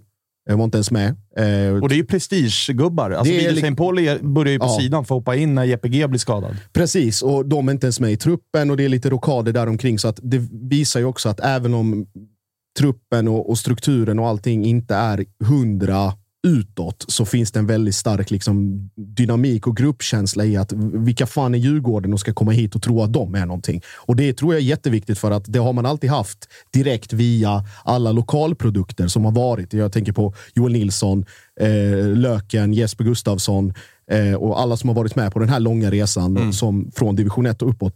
Nu att återetablera den ehm, inblicken eller den synen på sig själv och laget och motståndarna. Det är fruktansvärt starkt och det, det lyckas man inte med i, i alla sammanhang. Så jag är både förvånad men ändå inte över att man ändå lyckas grisa ner Djurgården och, och få med sig 1-0 eh, på hemmaplan. Men du, Djurgården då? För att det var ju ett... Alltså vi som inte håller på Djurgården, vi vill ju gärna slåss eh, liksom för tesen att i premiären så... Alltså det blir ju 3-1. Det blir en perfekt premiär. Edvardsen gör två, Sead gör ett och liksom hela den grejen. Men, men eh, vi som såg matchen med andra ögon kände ju också att så här, fan, Degen har tre i ramen och det är något läge som bränns här och där. Och vi ville nog mena på att Djurgården kom undan med lite blotta förskräckelsen i premiären, även om 3-1 alltid är 3-1. Det går liksom inte att säga så mycket om de siffrorna.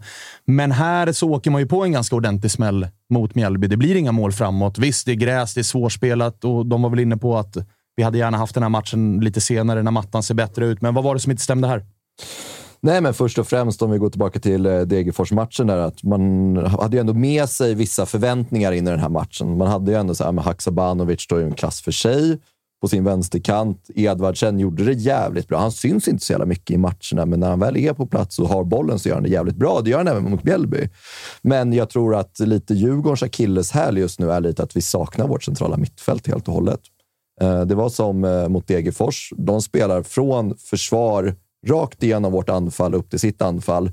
Igår var det lite likadant, fast på Djurgårdens sida, att vi, vi använder inte vårt mittfält. De kommer inte in i matchen, de fördelar inga bollar, de deltar knappt defensivt. Sen, så här, det defensiva igår, så här, Djurgården gör en jättebra match defensivt. Mjällby kommer inte till några lägen. De får en hörna. Eller de, de, de får ett mål på ett inkast. Det är jävligt slarvigt försvarsspel rakt igenom där. Men utöver det, Mjällby har ju ingenting alls. De är bara jävligt effektiva. Och sen så framåt tycker jag att så här, Djurgården gör det bra. Vi kommer till lägena. Det är att vi inte sätter lägena. Fan, Findell hade kunnat vara uppe på fyra baljer nu om han bara hade satt sina lägen. Han har fått fyra guldlägen rakt in i slottet då han skjuter alla en meter utanför vänster stolpe ungefär. Och ett mål har han gjort, men då var han offside. Exakt. Och så här, jag, jag, så det var ett jävligt ineffektivt Djurgården igår. Eh, vi sätter inte våra chanser. Mjällby sätter sina chanser. Sen så här, fan, Mjäl, Mjällby gör det bra. Alltså så här, fan, de sätter sina lån. Brolin, superstabil målvakt. Eh, Noah från Malmö, skitbra mittback. Alltså, så de, de, de sätter ju liksom, de har bra spelare på alla positioner som gör jobbet. Och sen så lite tur på det, så vinner man 2-0 mot Elfsborg. Man vinner 1-0 hemma mot Djurgården. Men har du reviderat liksom premiären efter det här resultatet? Alltså, och då är jag inne på det där att premiären så kanske man fick, man hade lite flax som, där de här stolparna gick stolpe ut istället för stolpe in för Degerfors. Och här åker man på torsken. Är Djurgården det laget som tydligast ska utmana Malmö efter två spelade matcher? Det, det är stora växlar att dra redan nu såklart, men känner man fortfarande att så här, det där är bara, det var bara ett speedbump som inte rådde på. Det här är lugnt. Ja, men alltså så här, nio av tio gånger vinner vi matchen igår. Tycker jag. jag vet inte, ni, ni kanske inte kollade så mycket på matchen, men jag tycker att så här, generellt så gör Djurgården en bra match. Första halvlek, som superdominanta. Sen Mjällby dödade i bara andra halvlek. Alltså, jag vet inte vad som händer med Djurgården i andra halvlek. Vi har ish bra sista tio minuter. Sen så vet jag inte riktigt vad vi gör för byten igår.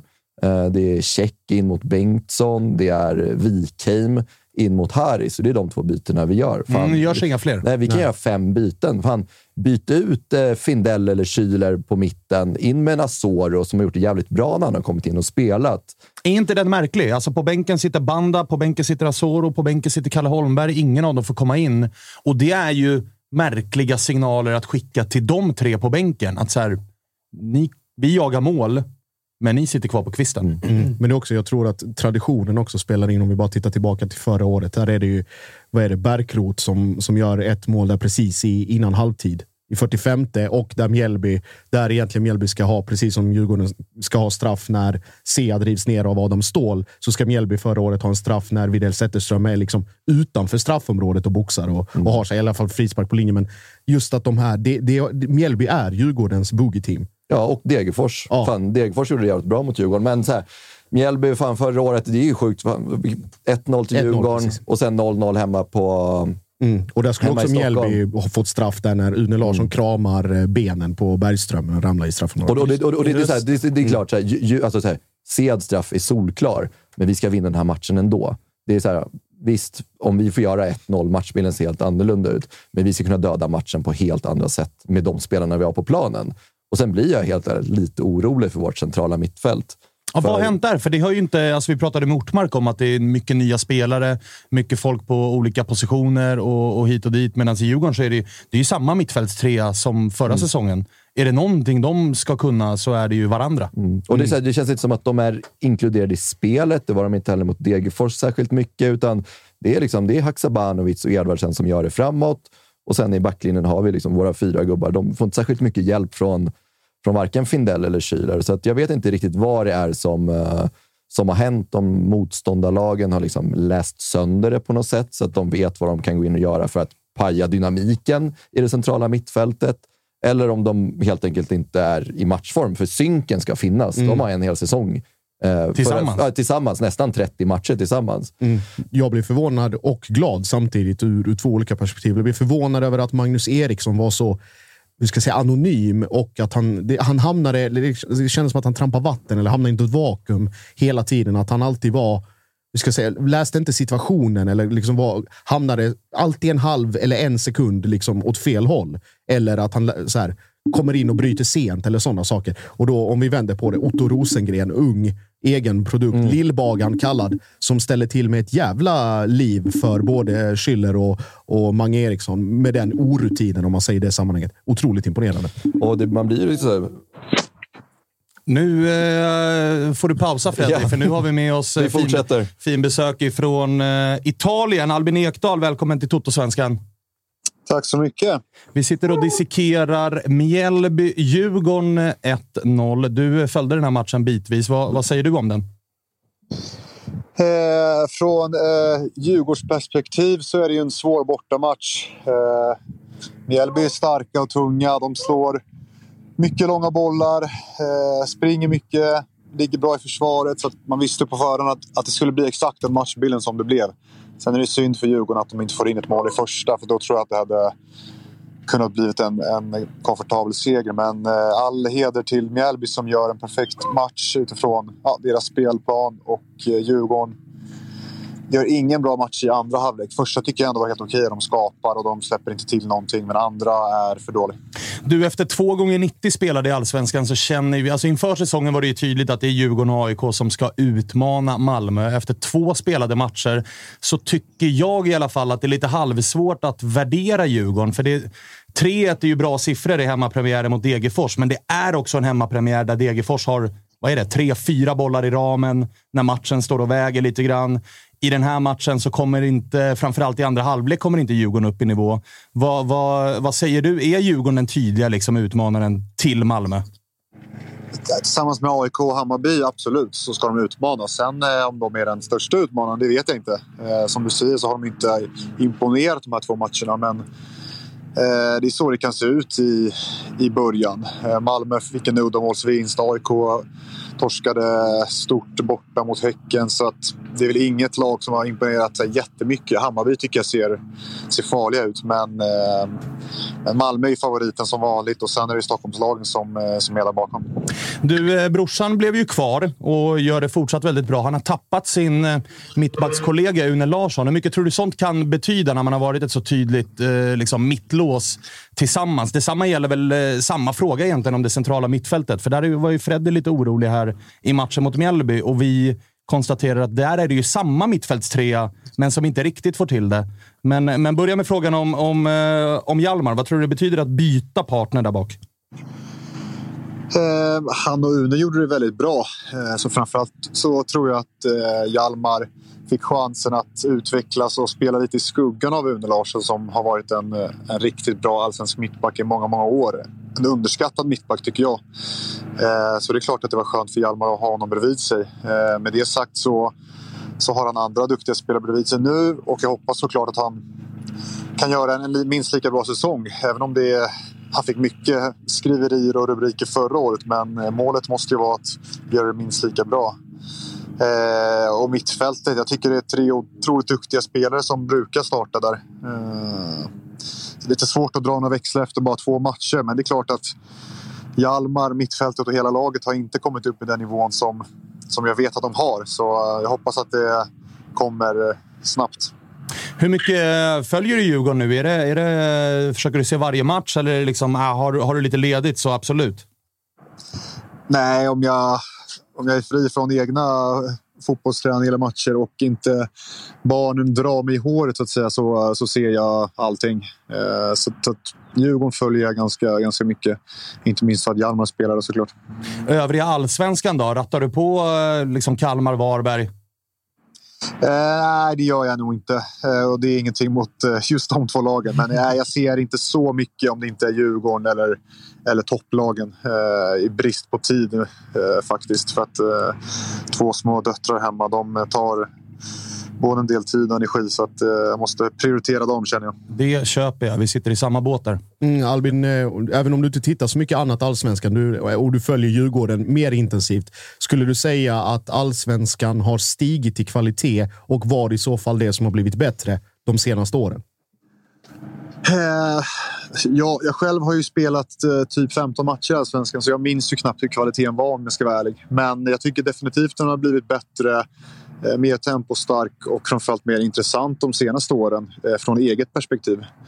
Eh, jag tittade inte så mycket när jag var yngre och när jag var ny i proffslivet i Serie A men jag tittar ganska mycket och jag tycker det är bra kvalitet. Sen är det fortfarande lite för stor skillnad tycker jag på konstgräsmatcher och, och gräsmatcher.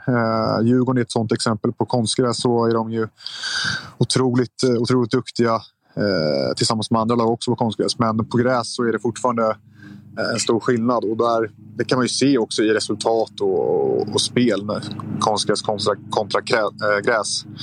Äh, så just den biten är väl... Äh, ja, det är svårt att byta underlag tror jag hela tiden. Och det är normalt att man på sin hemmaplan på konstgräs blir specialister på det så att säga. Men du, för egen del, är det någonting som, alltså just det där med konstgräs, naturgräs, är det någonting som du själv kan liksom känna att, så här, alltså hur stor, för vi som inte spelar fotboll eh, på den nivån som du gör. Du har varit ute väldigt länge. Det har varit naturgräs hela din, din eh, seniorkarriär mer eller mindre. Är skillnaden så pass stor att liksom, den dagen du väl vänder hem, att det är liksom oj, det här är helt annorlunda mot det jag är van vid? För det är svårt för oss att veta som inte spelar. Att, så här, hur stor skillnad kan det vara? Jo, men det är stor skillnad. Det, är det, det måste jag säga. Eh, det handlar inte om att jag vill skydda konstgräslag eller eh, Djurgården eller något för den delen. Men det, det är annat spel, det blir annat eh, tempo. Det, det, det, är svårare att komma in i press. Eh, så det blir helt annorlunda, det måste jag säga. Jag har spelat ett fåtal matcher sen jag, sen jag blev proffs 2008 på konstgräs och det är helt annorlunda. Sen är jag uppvuxen eh, med, med BP på mycket konstgräs så att jag har det i i ryggmärgen någonstans. Eh, så om det skulle bli en återkomst till allsvenskan så eh, lär man ju snappa upp det rätt snabbt. Eh, Albin, vid en eventuell återkomst till allsvenskan, här, dels för din del, men också så här, andra namnstarka svenska fotbollsspelare. Hur mycket tror du påverkar att vi har en serie med just plastgräsplaner? Att man kanske Nu missade väljer... jag sista. Hur mycket tror du? Alltså hur mycket tror du att det påverkar att vi har en serie där det är plastgräsplaner? Att man kanske väljer Danmark eller någon annan liga istället som är mer gräsplaner? När man väl ska Eh, vända tillbaka. Nej, det, det tror jag spelar in absolut. Eh, fotboll ska spelas på gräs. Helst bra gräsplaner, men det är lite svårt i Sverige och därav konstgräset. Men eh, om det står och väger och man inte har några sympatier riktigt för något lag så tror jag att det är många som hellre, hellre väljer en liga där det är mest gräs. Kämpar vi med mottagningen nerifrån Genoa. Vi testar igen Albin om mottagningen är bättre. Yes. Du var inne på eh, sympatier och gräs eh, kontra eh, icke-gräs och välja Danmark före Sverige och sådär.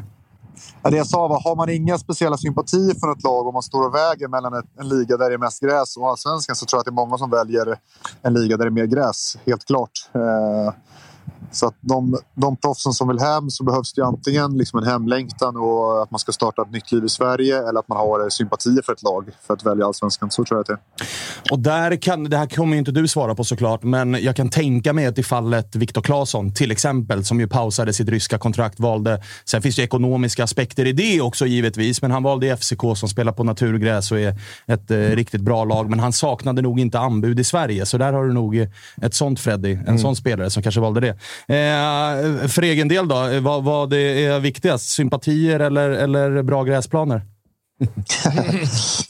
eh, ja, du. Eh, det viktigaste är hur jag och min familj mår socialt. Eh, och sen så kommer de andra parametrarna in också. Sympatier, eh, om man har en eh, bror som spelar mot lag och så vidare. Ja, exakt. Jag tänkte det också. Familjeband kanske. Blod är tjockare än, eh, än plastgräsplaner kanske. Jag tror du skulle säga blod är tjockare än pengar. Det är det ju inte. Ja, jo, det är det. Nej, vi får se. Eh, ni, frågan eh, kommer ju ställas utav er väldigt snart om jag kommer hem i sommar. Och vi får se helt enkelt. Eh, jag har eh, lite olika alternativ som ligger på bordet. Eh, sen har jag inte himlat med tidigare att det skulle vara kul att spela med Hjalmar och i Djurgården. Eh, men vi får se om allt klaffar och om, det blir, om så blir fallet. Men eh, det hade varit häftigt att spela med honom inför alla Djurgårdsfans. Eh, 100 procent. Och du svarar ju på den frågan och jag som aik vill ju faktiskt att eh, det blir verklighet. För att jag tycker att det hade varit jävligt, jävligt häftigt. Och jag gissar att du håller med mig Freddy. Ja, alltså se en, en spelare av Albins klass också i den delen i hans karriär där han fortfarande är också en, en aktiv fotbollsspelare i landslaget. Det är väldigt sällan man får se sådana typer av värvningar och framförallt till vårt kära Djurgården. Så det hade ju varit en, det är en no-brainer att hämta hem Albin. Sen får hoppas vi att han är sugen också och att eh, det blir en varm sommar. För värmen hatar du inte Albin, eller solen, eller blåa himlar. Nej, eh, det är faktiskt blå himmel och 22 grader här nu. Så att, eh, nej, man klagar inte då. Vi var lyckliga över våra åtta. det är, det är kontraster. Det är plusgrader i alla fall. Ja, exakt så är det. Du Albin, tack för att vi fick eh, prata med dig. Kör hårt där nere. Hoppas att vi ses i sommar. Ha det fint. Ciao. Tja, tja. En till trevlig fotbollsspelare. Mm. Det är bara trevliga gäster. Ja, exakt. Vi får se. Vi, vi har ju en till gäst på G idag som jag gissar är... Han kommer nog vara gladast av alla. Eh, men, men du, det, det lockar. Var du orolig i vintras när det började pratas om att så här, nu blir det av? För det var ju någon vecka där det var så här, Albin kommer. Typ sista veckan på fönstret. Men så gick det några dagar och så blev det så här, FCK är där. Och jag menar, gå, hade det blivit FCK, då är ju mer eller mindre Djurgårdsdörren typ stängd för det du är inne på. Att när han är en aktiv landslagsspelare, hela den biten, då hade det kanske blivit om ytterligare två år och då kanske det är lite sent, eller? Ja, och sen så, så här, jag, jag, jag förstår också resonemanget hos honom. att ja, men Vad ska jag välja liksom, mina känslor för den här klubben? Som han, han har aldrig spelat i Djurgården, men han är djurgårdare. Ja. Eller ska Det är jag- ju eran John Guidetti. Exakt. Och sen så är det ju eh, så här, han är en ganska känslig kropp. Han nämner plastgräset. Så att det blir ju väldigt mycket så här, ja, passionen för Djurgården. Men jag tror också att Hjalmar lockar extremt mycket. För jag är osäker på om Hjalmar hade varit Djurgården. Hade han valt Djurgården för att offra att spela på plastgräs? Ja, det tror jag är den största pucken här och då är frågan, liksom, för Hjalmar är ju så pass bra att han ju faktiskt kan bli såld i sommar. Sen är ju Djurgården också i ett läge där så här, de behöver inte riktigt de pengarna. De kan lika gärna vänta till efter säsongen. Och då får de ju faktiskt ett halvår ihop. Absolut. Minst. Och, och det är ju det som lockar, 100 procent. Det tror jag också. All, Hjalmar kommer inte lämna i sommar för att Det Djurgården vill göra en Europasatsning.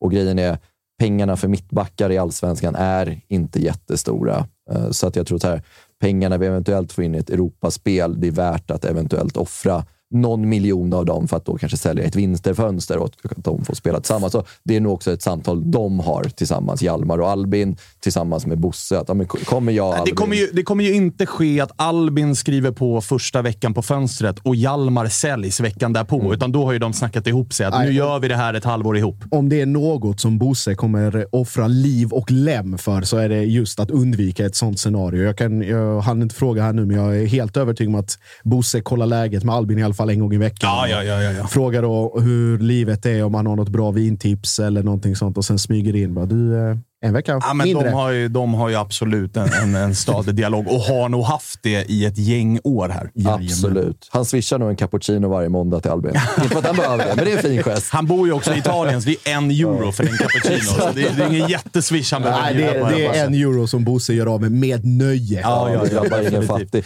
Men så här, Och det hade ju varit så här, det hade ju varit en bra injektion inför ert Europaspel, för då kommer en spelare med eh, rutin ifrån de här sammanhangen. För tittar man på ert lag nu, så är det ju ett lag som är byggt. Det är ett bra bygge, men det är inte jättemycket Europarutin i det laget. Alltså inte många som har varit utlandsproffs. Det är, ett, det är Pierre Bengtsson på vänsterbacken. I övrigt så är det en backlinje som ju saknar rutin från spel utomlands på en vettig nivå. Mange Eriksson på mitten. Schüller. Har ju haft eh, lite grann, ja det stämmer. Haksabanovic har varit en vepa, men, men Ekdal skulle ju verkligen boosta erfarenheten. Den erfarenheten som Malmö ofta pratar om att man behöver erfarenhet i de här sammanhangen. Ja, verkligen. Och det är lite som AIK har fått in i Nordfält. Så här, men, men likadant. Liksom. Man, man kommer med utländsk rutin eh, och framförallt också tror jag att Albin kommer komma in med en enorm trygghet. Framförallt till det mittfältet som vi ser igår och mot Degerfors. Att, eh, fan, man hade velat ha Albin inne nu i vårt mittfält och styra upp lite. Eh, så jag tror, jag tror att det kommer bli en nyttig injektion eh, till sommaren. Och varför vi just pratar om sommaren är att det börjar bubbla lite nu igen om att Albin har eventuellt skrivit på. Det börjar surras lite om det igen i, i, i Djurgårdsled. Eh, så att det ryktet börjar bli varmt igen och Albin verkar ju inte helt främmande för det heller. Eh, jag tycker att eh, det vi hörde av honom nu, riktigt så tydlig kanske han inte har varit i ett prata om Djurgården och eventuellt återkomst till allsvenskan. Nej, och att det var väldigt tydligt att, att spela med brorsan, det, det lockar ganska rejält. Mm. Eh, hörni, vi ska prata lite grann om eh, Mjällby också, för det måste vi fan göra. Det har de förtjänat att göra. Och till folk som vill att vi ska prata om Kalmar, vi siktar på att göra det i eh, något av programmen här. Kanske på onsdag. Kanske vi kan dra, lyfta lite lur och sådär. För Kalmar eh, gjorde ju faktiskt en riktigt bra match borta mot eh, Varberg. Studsade tillbaka och det gör ju att den där förlusten hemma mot Malmö sminkas över ganska snabbt. Medan för Djurgårdens del så hamnar man nästan, jag säger nästan, i ett så här samma läge som AIK. Nu är det tre poäng. Det är en tung torsk. Det är Norrköping i nästa. Man vet inte riktigt vart man har Djurgården efter två spelade matcher. Nej, och grejen är vi måste vinna på lördag. Vad är det man har råd med? Fyra förluster i allsvenskan för att vinna den? Ja, och ni har ju Ja, två derbyn kvar. Så att, eh, ja, fyra va? Ja, men alltså två mot oss. Där vet vi ju att det... Ja, nej, det ändrar vi på i år. Så att jag menar, torskar ni mot Norrköping, då, har, då står ni på fyra förluster. Josip, Ja. du hör mig. Du hör Ja, mig. ja, det- Jag tänkte, bara, jag tänkte bara på derby, jag började skratta. Jag har, Nej, men så jag har eh, jinxat det där Så, så att det, det, det är någonting vi alla vet hur det ser ut. Liksom. Och torska mot Norrköping nu, eh, då, är det, då är det tufft på riktigt. Eh, och sen så... så här, Mm. Och så vi- där, för det är derbyt omgången efter. Ja, exakt. Näst, nästa söndag är det borta derby. Ja, det är omgång fem, ja. Exakt. Vi har ju Varberg Just det, vi, först. vi har Göteborg har- emellan. Ja. Så att... eh, Oh, vänta, ni har Norrköping, Blåvitt, Gnaget i kommande Exakt. tre. Jösses. Stabila nio. Klart det är ett schema. Men vi gnäller Ja. inte. Nej, det gillar nej, nej, vi. Det är allsvenskan. Ja, ja, ja. Det är det sannerligen. Vi ska kolla ifall vi har Brännan på linjen. Förra gången så satt han i... eh, nu, kanske jag, nu kanske jag inte tog eh, video på honom. Gör jag det? Nej. Vi, vi, eh, vi testar här alldeles strax och ser ifall vi får upp honom eh, på bild också. För er som tittar på YouTube så förtjänar ni att få se Brännan. För jag gissar att han kommer vara ganska, ganska nöjd här. Svarar han på videosamtalet eller? För de förtjänar ju att. Nu ska vi se här. Kameran är avstängd, Brännan. Vaknar vi. Han är så, han är så uppe i varv här alltså. Ja, nu så händer det grejer. Där ja! Oj, oj, oj. Rätt nerifrån källaren Ja, i ja, ja. klubbstugan på Strandvallen. Det ser ju jag ju. Där har jag suttit i mina dagar. Där ska det. gudarna veta. Brännan, jag gissar att du mår bra? Jo, men det gör jag. Eller vi. Ja, för det ska gudarna veta att sex poäng, två raka nollor, Elfsborg-Djurgården på två första matcherna. Det var inte många som hade trott det. Nej, så det är klart, när man såg spelschemat så vet man att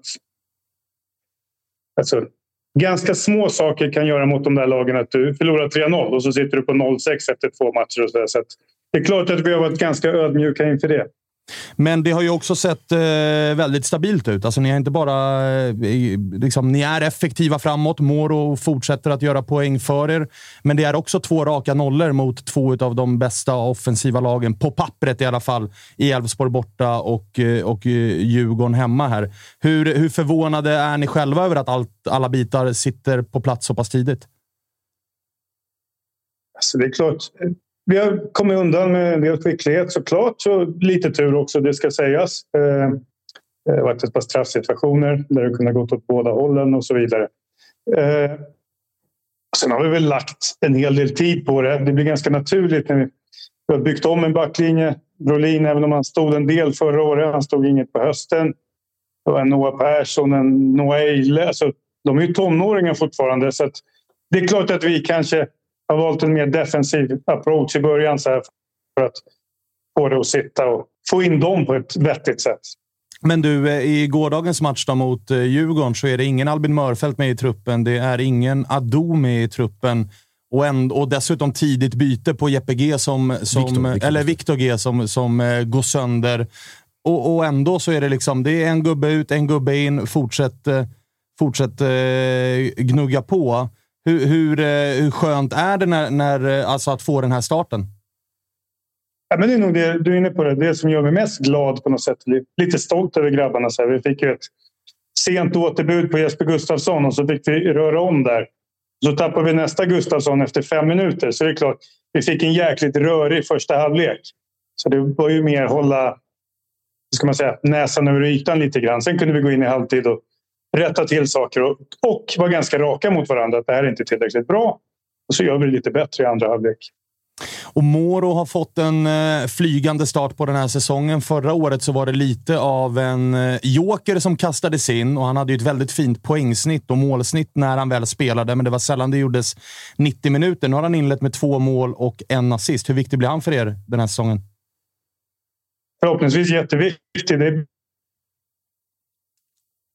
började ju Bergström här också för ett tag sedan i hjärnskakning och då, ja, då blev det lite öppet race om de där platserna och han, han tog den chansen. Vad säger du om eh, motståndarna Djurgården då? För vi har suttit och försökt dissekera och inte riktigt vet vart vi har dem. Blir inte riktigt kloka på de här två inledande matcherna. Kom de undan med blotta förskräckelsen mot Degerfors? Eller var det, har det varit ett Djurgården som faktiskt har varit eh, ganska bra i de här två matcherna, men inte fått tillräckligt bra utdelning här nu senast? Vad säger du om Djurgården? Alltså, det var ju lite speciella yttre förutsättningar igår och då kan man ju alltid säga att det är lika för båda lagen. Eh, Det är det ju på ett sätt. Samtidigt om vi mötte Real Madrid så skulle vi tjäna på att spela en halv meter gyttja. Inte Real om du förstår vad jag menar. Jag Eller en decimeter långt gräs.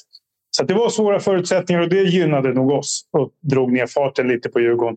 Så att jag tror inte att de kommer använda det särskilt mycket som ursäkt. Men det förstår ju var och en att liksom, de som försvarar mest tjänar lite grann på att tempot dras ner. Eh, sen kan jag väl förundras lite, båda de här matcherna. att Egentligen har vi mest, pratar vi chanser emot så är det ju kontringar i, i Borås. Och det är samma igår. Djurgårdens bästa chans kommer ju på kontring från vår hörna. På något sätt. Sådär. Så att, eh, lagen har väl haft ganska svårt att öppna upp oss i, ska vi kalla det etablerat spel. Brännan, du, ni, du är ju i en förening som är van med att liksom, trolla med knäna och, och göra det med små resurser. Du är inne på det tidigare. Ett innermittfält med Magnus Wörth och Otto Rosengren såg man inte, såg man inte komma så sent som för två veckor sedan. Vad, vad ger de och deras insats för, för svar på eventuella frågor som du och Winkvist hade?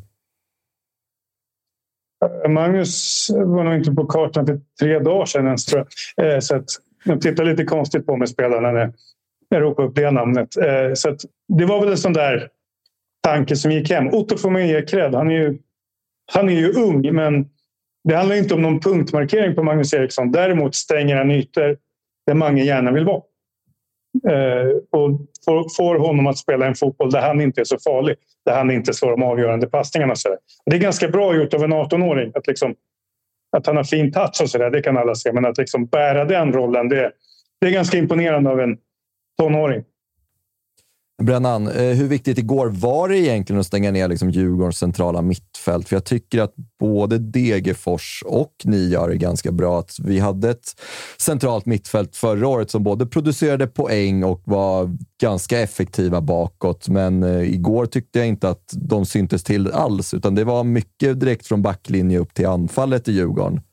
Hur medvetet var det från ert håll? Ja, vi pratade ganska mycket om det ännu mer i halvtid kan man säga. Men även innan. Eh, Mange är ingen okänd och det var ingen, det var ingen punktmarkering alla, alla Varberg. Sådär. Eh, men Otto hade den uppgiften att stänga igen vissa ytor och det gjorde han bra. Och sen jobbade vi ganska hårt med att ge eh, Djurgården sexa också mindre tid att spela framåt på något sätt. Så de två hade vi en hel del fokus på. Det är väl heder till dem på något sätt. De tvingar oss lite grann att anpassa oss. Och det tycker jag vi lyckas ganska bra med. Men du, du låter eh, oerhört ödmjuk här efter eh, 6 poäng, 3-0 i målskillnad. Ni har redan städat av Elfsborg borta, som många har som en av de svåraste bortamatcherna. Djurgården, som av många är liksom andrahandsfavorit till att eh, ta hem serien. De har ni också nollat. Det, det, det, ni har inte flugit iväg där nere? Det är klart jag är glad, men jag tänker att det sitter väl någon spelare här och lyssnar och så får han hybris i soffan. Så jag försöker hålla igen lite. ja, det är lika bra. Du, eh, på tal om svåra matcher. Ni, ni, det är Bayern i nästa. Det är väl bara att ta dem av farten nu, eller? Ja, det är tanken. att Nu är vi ändå på banan på något sätt. Så att, eh, vi känner väl ändå att vi kan. Vi bör bli, bli bättre efterhand här. Ja, Okej, okay. ni bör bli ännu bättre alltså. Fan, det, är, det låter ju... Ni är ju på att slåss om Europaplatser ifall ni ska bli ännu bättre nu alltså. Nej, det är klart att vi har ett offensivt spel och, som lämnar en hel del att önska. Så där. Och samtidigt kanske det är lite mitt fel också. När du ser spelschemat och bygger om lite så vet du att du kommer försvara, få försvara en hel del i de första matcherna så blir det ett fokus. Men över 30 matcher är det såklart att vi också behöver göra fler saker offensivt. Nästan lite tacksamt, tänker jag. Att så här, man, man brukar ju prata om att man ska börja i rätt ände. Börja med att sätta försvaret. Här får ni ett inledningsschema som är Elfsborg borta, Djurgården hemma, Bayern borta. Ni har liksom inte haft något annat val än att börja i rätt ände. Om du förstår vad jag menar. Det har varit favoritskap stort på era motståndare. Alla förväntar sig att det är de som ska gå ut och dominera och vinna. Hade ni haft Varberg hemma och Värnamo borta så hade kanske folk haft lite högre förväntningar på ert offensiva spel. Medan nu har ni nästan tvingats vara att så här, vi börjar med att vara kompakta bakåt.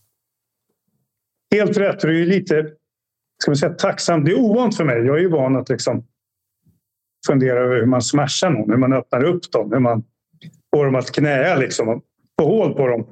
Eh, samtidigt det har varit ganska lätt att få spelarna att köpa det, precis som du säger med det spelschemat. Så finns det en förväntansbild och jag tror att ganska få har trott att vi ska dominera matchen. Och då har vi dessutom sparkapital här i Widesen Paul, i Albin Mörfält. Vad, vad är status på Widesen Paul? Nu fick han hoppa in tidigt i den här matchen och göra assist. Mörfält utanför truppen. Vad har vi för status på de gubbarna?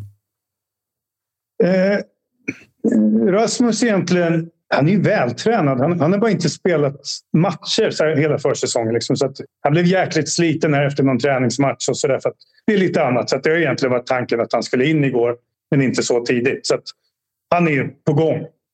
Eh, Albin har haft en liten fotskada så han tränar första gången idag på ett tag. Så att egentligen är inget allvarligt, men han har varit borta ur träningen. Ah, Okej, okay, okay, sparkapital finns med andra ord. Du, jag är eh, jävligt glad för din skull och för er skull. Sex fina poäng in. Gratulerar till dem. Tackar. Eh, vi hörs eh, framöver. Det gör vi. Ha, ha det, det bra. Ha det Ciao. Fint. Ödmjuka Brännan. De ska, bara bli, de ska bara bli bättre. Det här är ju bara början. Ja, men det, Sex poäng, två det- raka nollor. Ja, men det, det går i samklang med liksom allting som omgärdar Mjällby och som alltid har gjort det. det är liksom, man, gör, man tar verkligen en match i taget och en omgång i taget och så får man laborera och trolla med det material man har bäst man kan. Som han sa själv, Magnus, liksom all, han själv och alla andra säger jaha, ska jag, ska starta på, nu mot, mot Djurgården? Så att, men, I torsdags var han inte i elvan ens påtänkt och så startar han på söndagen. Precis, men om det är någon tränare som ska göra de här grejerna som är van vid att eh, liksom förvåna både oss experter och eh, sitt eget lag och sin egen ledning så är det ju Brännan. Han har gjort det i Dalkurd, han har gjort det i J Södra och nu gör han det i, eh, i, I allsvenskan, Ja. i Mjällby. Och så här, fan, vad händer om de vinner mot Bayern borta? Alltså på riktigt. ja, då är det fan, eh, alltså vinna Elfsborg, Djurgården, Bayern. Det säger ändå rätt mycket om ett Ja, lag. och liksom, han har ju dessutom köpt sig kapital att han skulle kunna förlora med 5-0 mot Bayern och alla skulle ändå vara så här kanonstart ifrån Mjällby. Vilket ju är sjukt.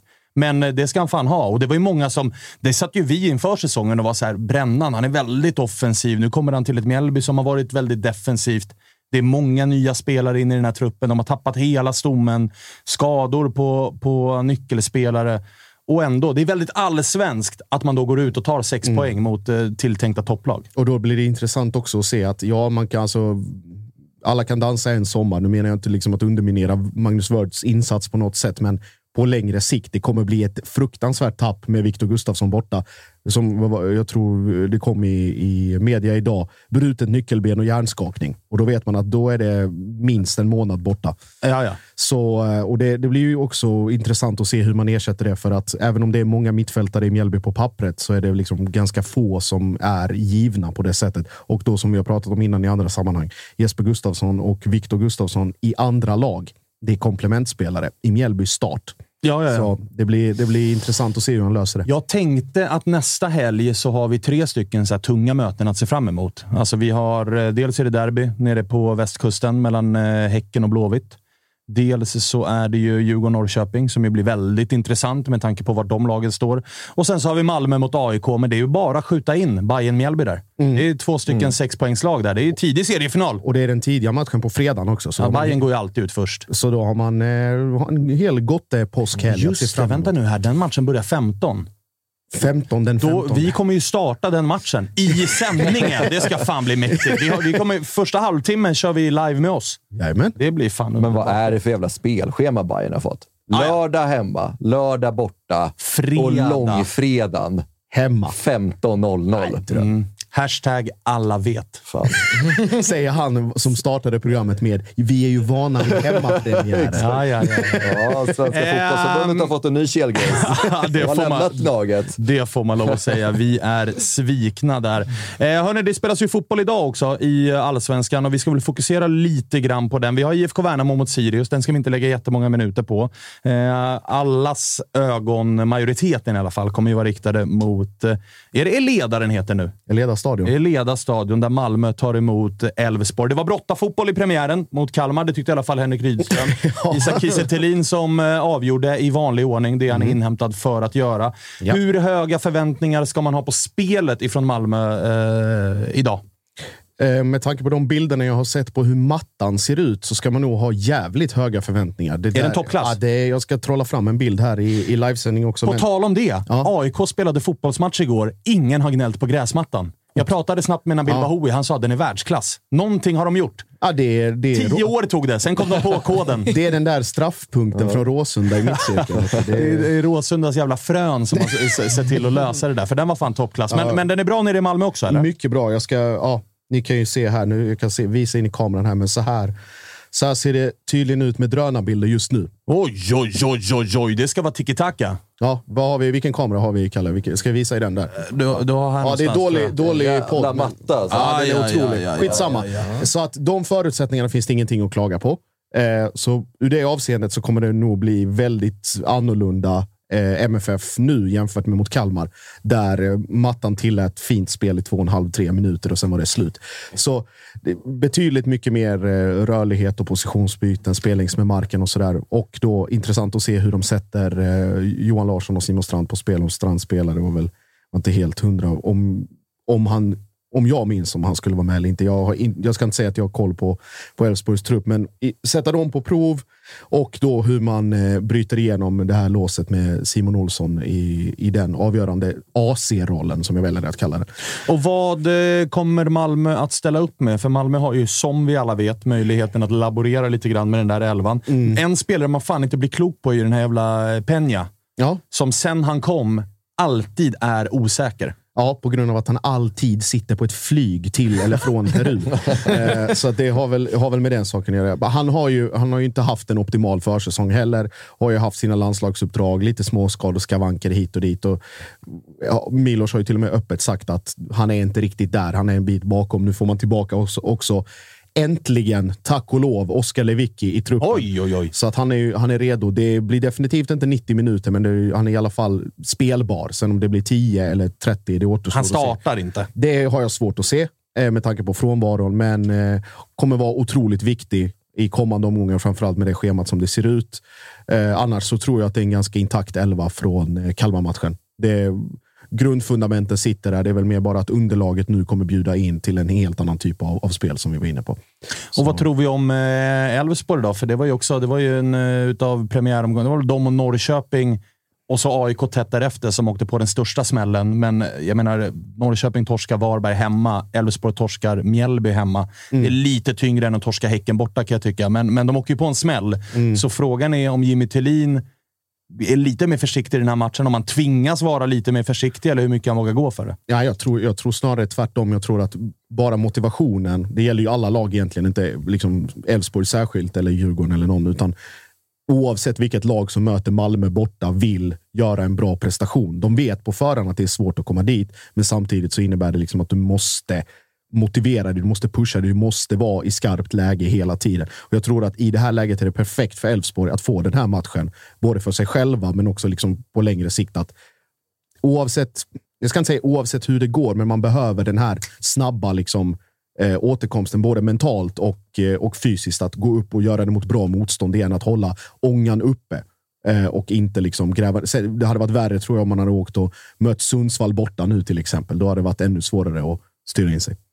Men eh, bara för att liksom gå till Malmö, hur viktigt är det att få igång Birman Nesevic? För jag tycker att han var inte jätte... Alltså så här, han måste komma igång med sin poängproduktion, tänker jag. För att så här, Svenska cupen där mot Djurgården, jag tyckte inte att man riktigt kände igen det. Det är en duktig, kompetent fotbollsspelare, absolut. Men det man såg förra året, verkligen, han verkligen så här, syntes mycket mer, gjorde poäng, alltså assist mål. Och nyförlängt kontrakt också. Mm. Det var en lite, lite märklig förlängning, eller? Ja, eller vi är det vi så att man har förlängt och skrivit in en liten utköpsklausul här?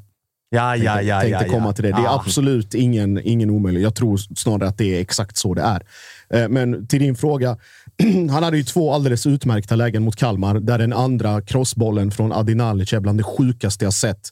Tvärs över, liksom, diagonalt, rakt över plan som landar på foten och där han liksom stressar fram något, något avslut som inte ens går iväg. Också ett gyllene läge i slutet av matchen att punktera och avsluta mitt på målvakten. Så jag tror att det handlar väldigt mycket om liksom självförtroende och, och fokus. Och liksom, vi, pratade, vi var ett annat avsnitt där vi pratade om att Edvardsen för sin egen skull behöver liksom få proppen ur.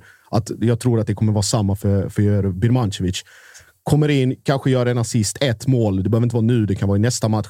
Men bara att lösa den här proppen och slippa tänka så kommer det nog att, att flyta på av sig själv. För att uppenbarligen så finns ju både kompetensen, kunskapen och, och skickligheten där. Och det har han ju visat i både i Sverige och i Europa framförallt att när det klaffar så klaffar det. Och då gör det nog det. Men, men äh, Murvel som du är då, kontraktssituationen där. För det var ju många som nog höjde på ögonbrynen och tänkte att så här, hur i helvete löser ni den förlängningen? Han Mm. ska väl ut i Europa och tjäna ännu mer än vad han gör i Malmö och sådär. Men, men eh, om man tänker ett varv till så, så lär det väl vara inbakat någon form av om någon klubb bara betalar detta så är du fri att lämna. Alltså en utköpsklausul. Eller?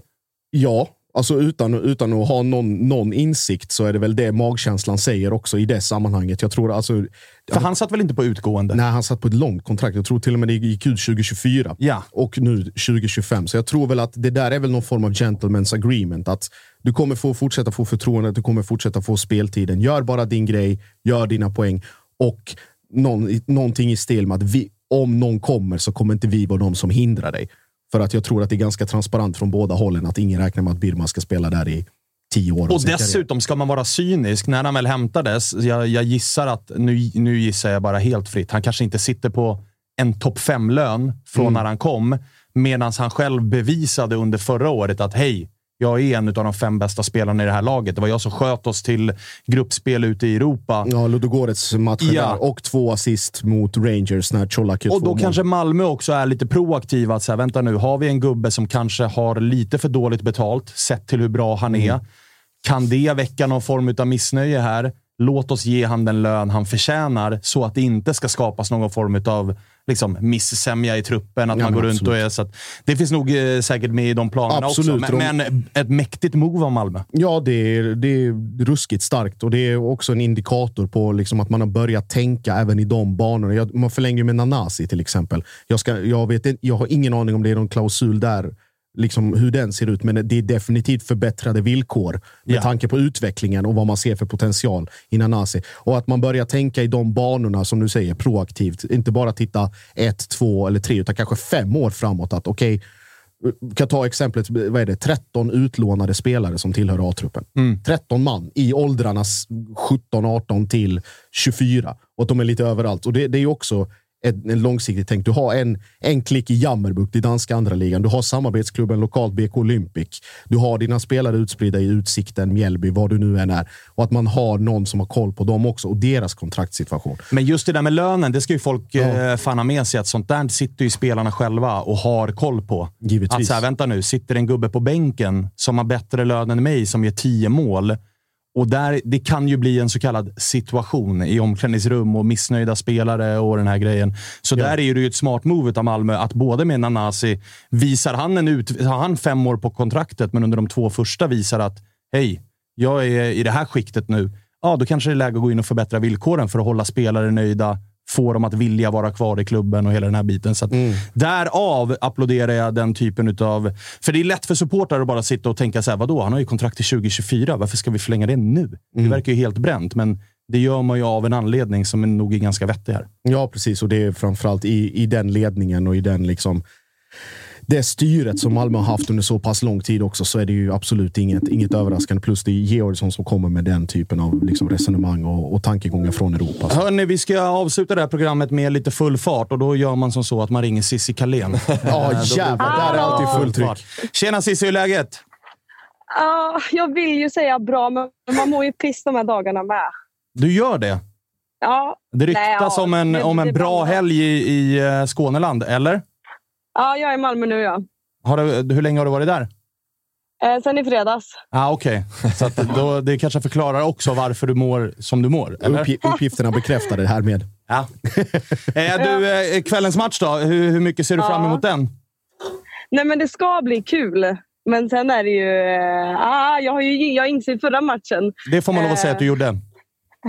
Jag tar den. Men, eh, äh, men jag vet ju att oavsett hur det slutar så kommer det bli en jävligt bra match hoppas jag. Vi brukar, Elfsborg brukar spela bra mot Malmö och det brukar vara jävligt kul att titta här.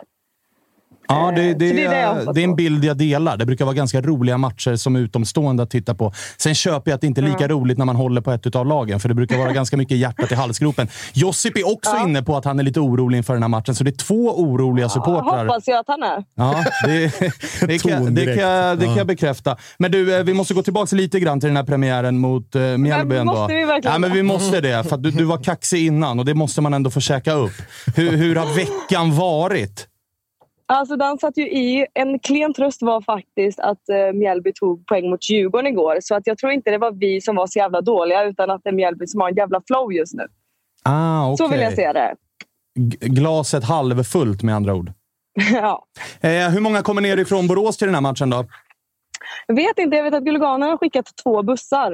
Eh, så lite folk blir det. Lite folk blir det och eh, du har inte hört någonting om liksom laget och sådär. Vi försöker luska lite grann i vilka det är som startar den här matchen. Johan Larsson eh, var Josip inne på, kanske var lite osäker. Nej, du- Strand. Ja, Strand var lite osäker. Vad har du hört där? Ah, jag vill inte säga. Oj, oj, oj. Vi har möjlighet att få breaking, men det får vi inte. Nej, nej. Nej. Nej, ni tog ju upp eh, hemmapremiären så jag får ju skjuta den tillbaka här nu med det här. Ja, Okej, jag köper det. Det Jag, kanske inte finns så mycket att veta heller. Jag tror eh, vi har en bred trupp. Det Det kommer vara, är sån jävla det kul. mörkning. Ja, finns det, så- ja, ja, det är en mörkning. Men du, jag gillar också att vi eh, har börjat bygga upp en ganska rejäl rivalitet mellan Helsingborg och Elfsborg. Du har väckt Ja. eh, halva Skåne. Ja, det var kul de är ju så trötta så det är tur de vaknar. Ja, bra det. Eh, men du, vad går du in med för känslor då? Är det allt att vinna eller eh, liksom, är du nöjd med ett kryss här? Eller hur känner du? Alltså jag, man är ju rädd nu. Sen så när man väl står där så tror jag ju såklart på vinst. Jag kan inte tro något annat. Sen vet jag att det kommer göras mål från båda håll. Eh, jag känner just nu bara jag får fira ett jävla mål i allsvenskan. Eh, Ja, okej. det är svårt. Ett, ett måljubel, Det är så det är allt du kräver här. nej men, eh, eller så många som möjligt. Men ja, kryss hade jag ändå varit nöjd med. Ja, men det kan jag köpa. Det är sällan man åker hem från Malmö med ett kryss. Det är bara de här smålagen som åker dit och skräller någon gång på dem. Mjällby till exempel. De åker dit och snor tre poäng.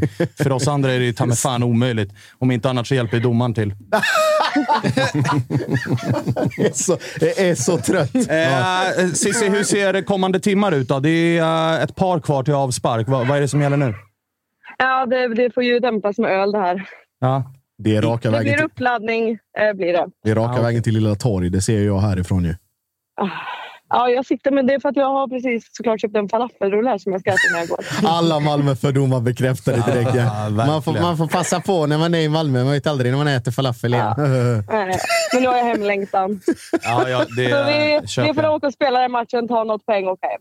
ja, det gör ni fan rätt i. Lös poäng där nere nu och se till så att de får lite att grubbla på. Ja, men det hoppas jag. Vi ska kolla. Härligt. Härligt. Du, eh, kör hårt så hörs vi.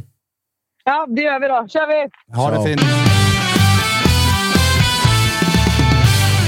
Taggad i vanlig ordning. Som alltid. Ja. Det är alltid, alltid ett nöje att lyssna. För att det man, man önskar att man kunde uppbåda den liksom, entusiasmen också. För att det är fan bara ångest och stress och oro hela tiden. Ja, alltså Fredde, det vet ju du. Malmö borta. Alltså, det är sällan man har ett leende på läpparna ett par timmar innan avspark. Nej, men vi brukar ändå ha ganska kul där nere i Djurgården. Det har ändå gått rätt bra senaste åren, förutom förra årets bortamatcher. Ja, det, nej, det, den... eh, Påminn mig om den, för den har jag tappat. Fan vad det... Jag, jag minns bara förra årets hemmamatch. Ja, det Men ni, bru- just det, ni brukar ju ha, inte lätt för Malmö, men, men, ni brukar eh, göra det ganska bra. Sista publikmatchen pre-corona var ju Buya Turay. Exakt. Ja, det, fy fan, det var ett Fan vad fint det var. Enda skottet på mål Djurgården har den matchen så gör de mål. Annars, brukar, annars minns ju jag tillbaka på den eh, vändningen Malmö gör. Eh, när Djurgården leder med 1-0 och 2-1. När Engvall gör mål. Mm. Och eh, Jotun dammar in det där eh, monsterskottet i 87. Då, då mådde man. Men du Josip, du Ja. är lite osäker och lite så här, uh, orolig inför den här matchen. Ja. Sissi lite så här, jag tar krysset, men så länge jag får jubla för ett mål. Då undrar jag vad Kalle har för feeling om den här matchen. Eh, jag är ju inne på Unibet och kikar och jag tänker ju hämtgurka då Elfsborg sju gånger degen. Det är perfekt i så fall. Med tanke, på, med tanke på att det skakar i byxorna borta hos dig. Eh. Malmö står till 1,53. Oavgjort 4,40. Ja, då lutar jag fan ner 4,40 alltså. 4,40? Ja, Ja, det kryss. är också bra. Josip, varför går du och leker ödmjuk här för? Va? Jag, ba- Möter ett pratar, Elfsborg som torskar mot Mjällby första pratar, matchen. jag pratar bara från magen nu. Bara från magen. Ja, men gå in och kika där på Unibet och tänk på att ni måste vara 18 för att få spela. Och eh, Har ni problem med spel så är det stödlinjen.se som gäller. Ja, Jag ser väldigt mycket fram emot den här matchen. Ett Elfsborg som står och frustar. Revanschsugna, kommer grisa. Och Malmö som ju har lite så här... Jag tror att det tar mer än vad Malmö-supportrar och eh, liksom spelartrupp och sådär vill erkänna när Rydström går ut och kör det surret han gör efter matchen. Nej. Jag tror det. Nej. Innerst inne så Nej, tror jag att det gör- det här att ni ska spela brotta boll, det är inte värdigt. Ja, men hur många brydde sig om vad Rydström sa egentligen Ja, efteråt? men jag tror att ni gör det. Jag vill Nej, tro det. Absolut inte. Jag, mig veterligen har varken sett eller hört någon som har reagerat på Rydströms eh, uttalande. Alltså det är en, jag, jag kan ge, om, om alla som tittar och lyssnar vill ha ett tips.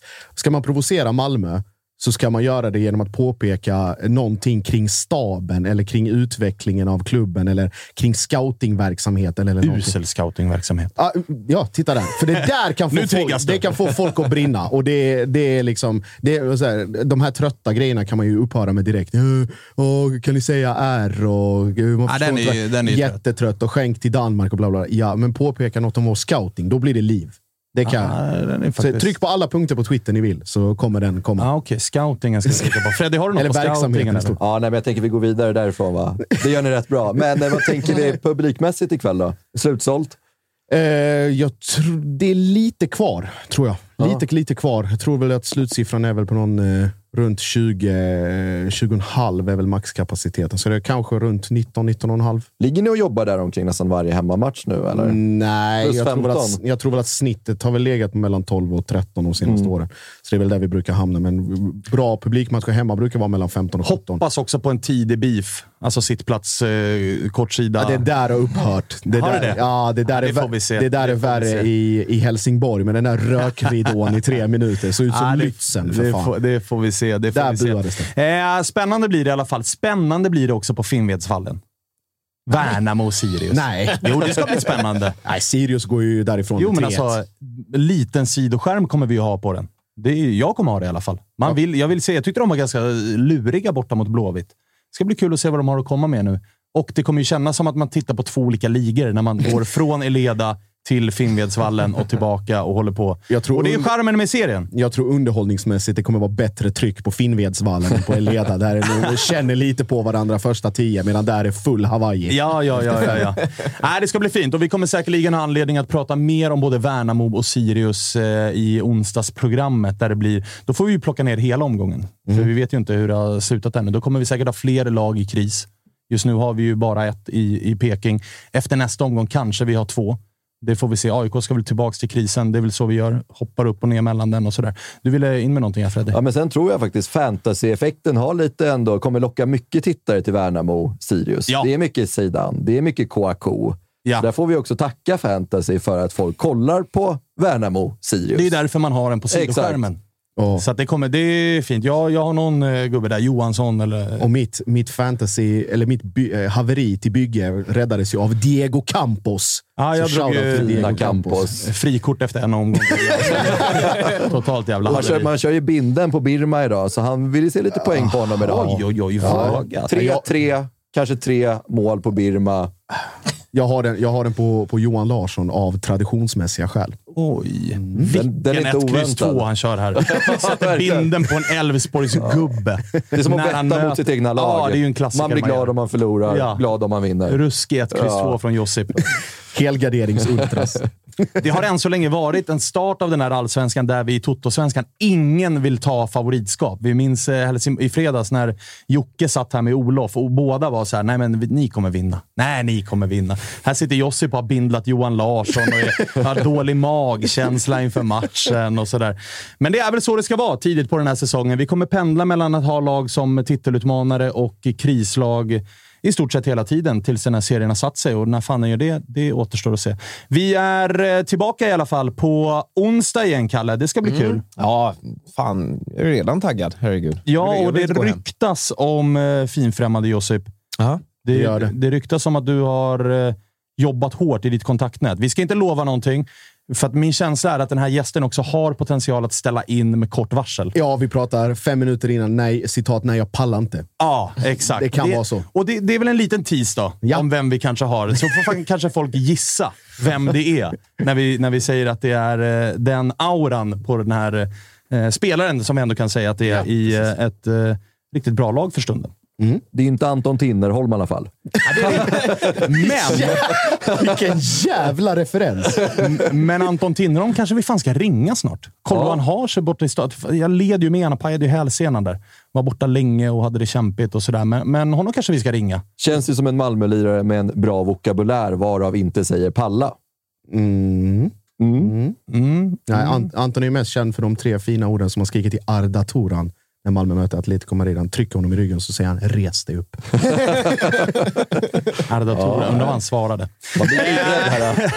Hörni, vi avslutar med Anton Tinnerholms ord till Arda Toran då, och så hörs vi igen på onsdag. Tack till er som tittar, tack till er som lyssnar. Glöm inte följa oss på TikTok där vi gått över tusen följare. Kalle, bara Är en sån sak. sant? Jajamensan. Wow. TikTok var före Instagram till tusen följare. Ja, det trodde man fan inte. Alltså, men vi börjar bli gamla. Du, det händer grejer där borta. Ja, Som det vi mycket. Ja, vi, jag Ja. förstår ingenting utav TikTok, men följ oss gärna där. Där matar vi ut klipp ifrån Mm. programmet. Följ oss gärna på Instagram och följ oss gärna på Twitter. Eh, glöm inte att prenumerera på kanalen på YouTube, Mm. så får ni liksom pushgrejer och sådär när vi släpper nya avsnitt. Men annars så vet ni om att det är 14.00 som gäller måndag, onsdag och fredag. Och vi struntar ju i det här med påsk och sånt, att det är vad är det, långfredag och grejer. Vi kör ju på aldrig ändå. tänkt på. Aldrig tänkt på Inte jag heller.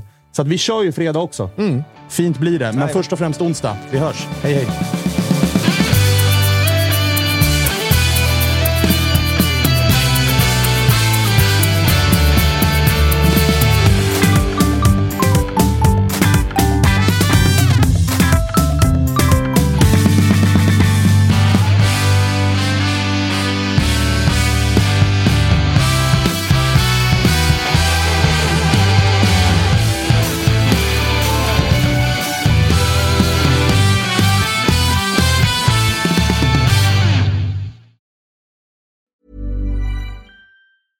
Hey, it's Danny Pellegrino from Everything Iconic.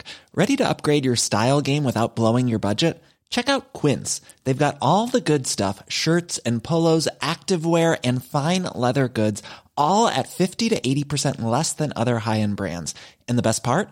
They're all about safe, ethical, and responsible manufacturing. Get that luxury vibe without the luxury price tag. Hit up quince.com slash upgrade for free shipping and 365 day returns on your next order. That's quince.com slash upgrade. Hi, I'm Daniel, founder of Pretty Litter. Cats and cat owners deserve better than any old fashioned litter. That's why I teamed up with scientists and veterinarians to create Pretty Litter. Its innovative crystal formula has superior odor control and weighs up to 80% less than clay litter. Pretty Litter even monitors health by changing colors to help detect early signs of potential illness. It's the world's smartest kitty litter. Go to prettylitter.com and use code ACAST for 20% off your first order and a free cat toy. Terms and conditions apply. See site for details.